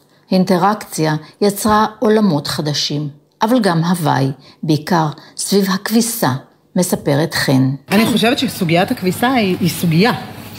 היא מחזיקה בתוכה את כל, את כל אובדן השליטה על החיים שלנו. כי בהתחלה לא היה איפה לכבס וחיפשנו במכבסה, ואז זה לא הטמפרטורה שאני רוצה, וזה לא המרכך כביסה שאני רוצה, וזה בא בריח הלא טוב של הכביסה שאני לא אוהבת אותו. איילת רוצה לדבר על הילדים והנוער המפונה. היא מבקשת להדגיש, הם יחזרו חזקים הרבה יותר. הילדים שלנו ילמדו לחיות במציאות משתנה. הילדים שלנו ידעו שהחוסן הפנימי נמצא אצלם. הם ילמדו לגדל את מגדל האור שלהם בתוך עצמם, ולכן לא משנה מה תהיה המציאות שלהם, הם ידעו להתמודד והם יגדלו חוסן, זאת מטרת העל שלנו. כצוות חינוכי וכצוות טיפולי. הילדים שלנו יצאו במצב מסוים מהבית והם יחזרו או אותו דבר או אפילו חזקים יותר. יש גם את הנשים שבעליהן במילואים. הן קוראות לעצמן נווה תרצה. למה? נשאיר את זה להן. במדבר, בגלות שנכפתה עליהם, חברי קיבוץ אילון נחשפו לחבל ארץ שלא הכירו. גילו שהרחק מהעצים הירוקים יש חיים והתאהבו. לפני סיום, אנחנו ממשיכים במסורת שלנו, מסורת שאנחנו מקווים שתסתיים במהרה. לא נפרדים לפני שנציין, הבוקר יש עדיין 133 חטופים בעזה, עם בני משפחה שמחכים להם וכל כך מתגעגעים. אחת מהם היא אבישג ליבמן, אמו של אליקים, שנחטף מהמסיבה ברעים. שלום, אני אבישג ליבמן, אמא של אליקים, שחטוף כבר 76 יום. אליקים שלנו, אנחנו אוהבים אותך וגאים בך. נעשה הכל שתחזור מהר ביחד עם כולם. עם ישראל הוא עם הנצח, ובזכות האחדות ננצח. העורך הראשי של בוקר טוב ישראל הוא שרון קינן, עורכת המשנה מאיה יהלום, המפיקה הראשית של בוקר טוב ישראל גם הבוקר אורי שילה, לצידה מאי נבון, על הביצוע הטכני ליאור רונן, בפיקוח הטכני עומר נחום, עורכת הדיגיטל חיה אנגל, תודה גם למשה טורקיה, אחרי כותרות שמונה אילנה דיין, בעשר יהיה פה רזי ברקאי, ומחר בשבע, בוקר טוב ישראל מהדורת סוף השבוע עם נורית קנטי. בני משפחות שרוצים להשתתף במיזם מאחורי השמות מוזמנים לשלוח לנו סיפור או חוויה אישית, לכתוב את המייל זיכרון שטרודל glz www.co.il, זיכרון עם K. אנחנו ניפגש פה שוב ביום ראשון ב-6 בבוקר, ועוד יבואו ימים טובים יותר. בוקר טוב ישראל.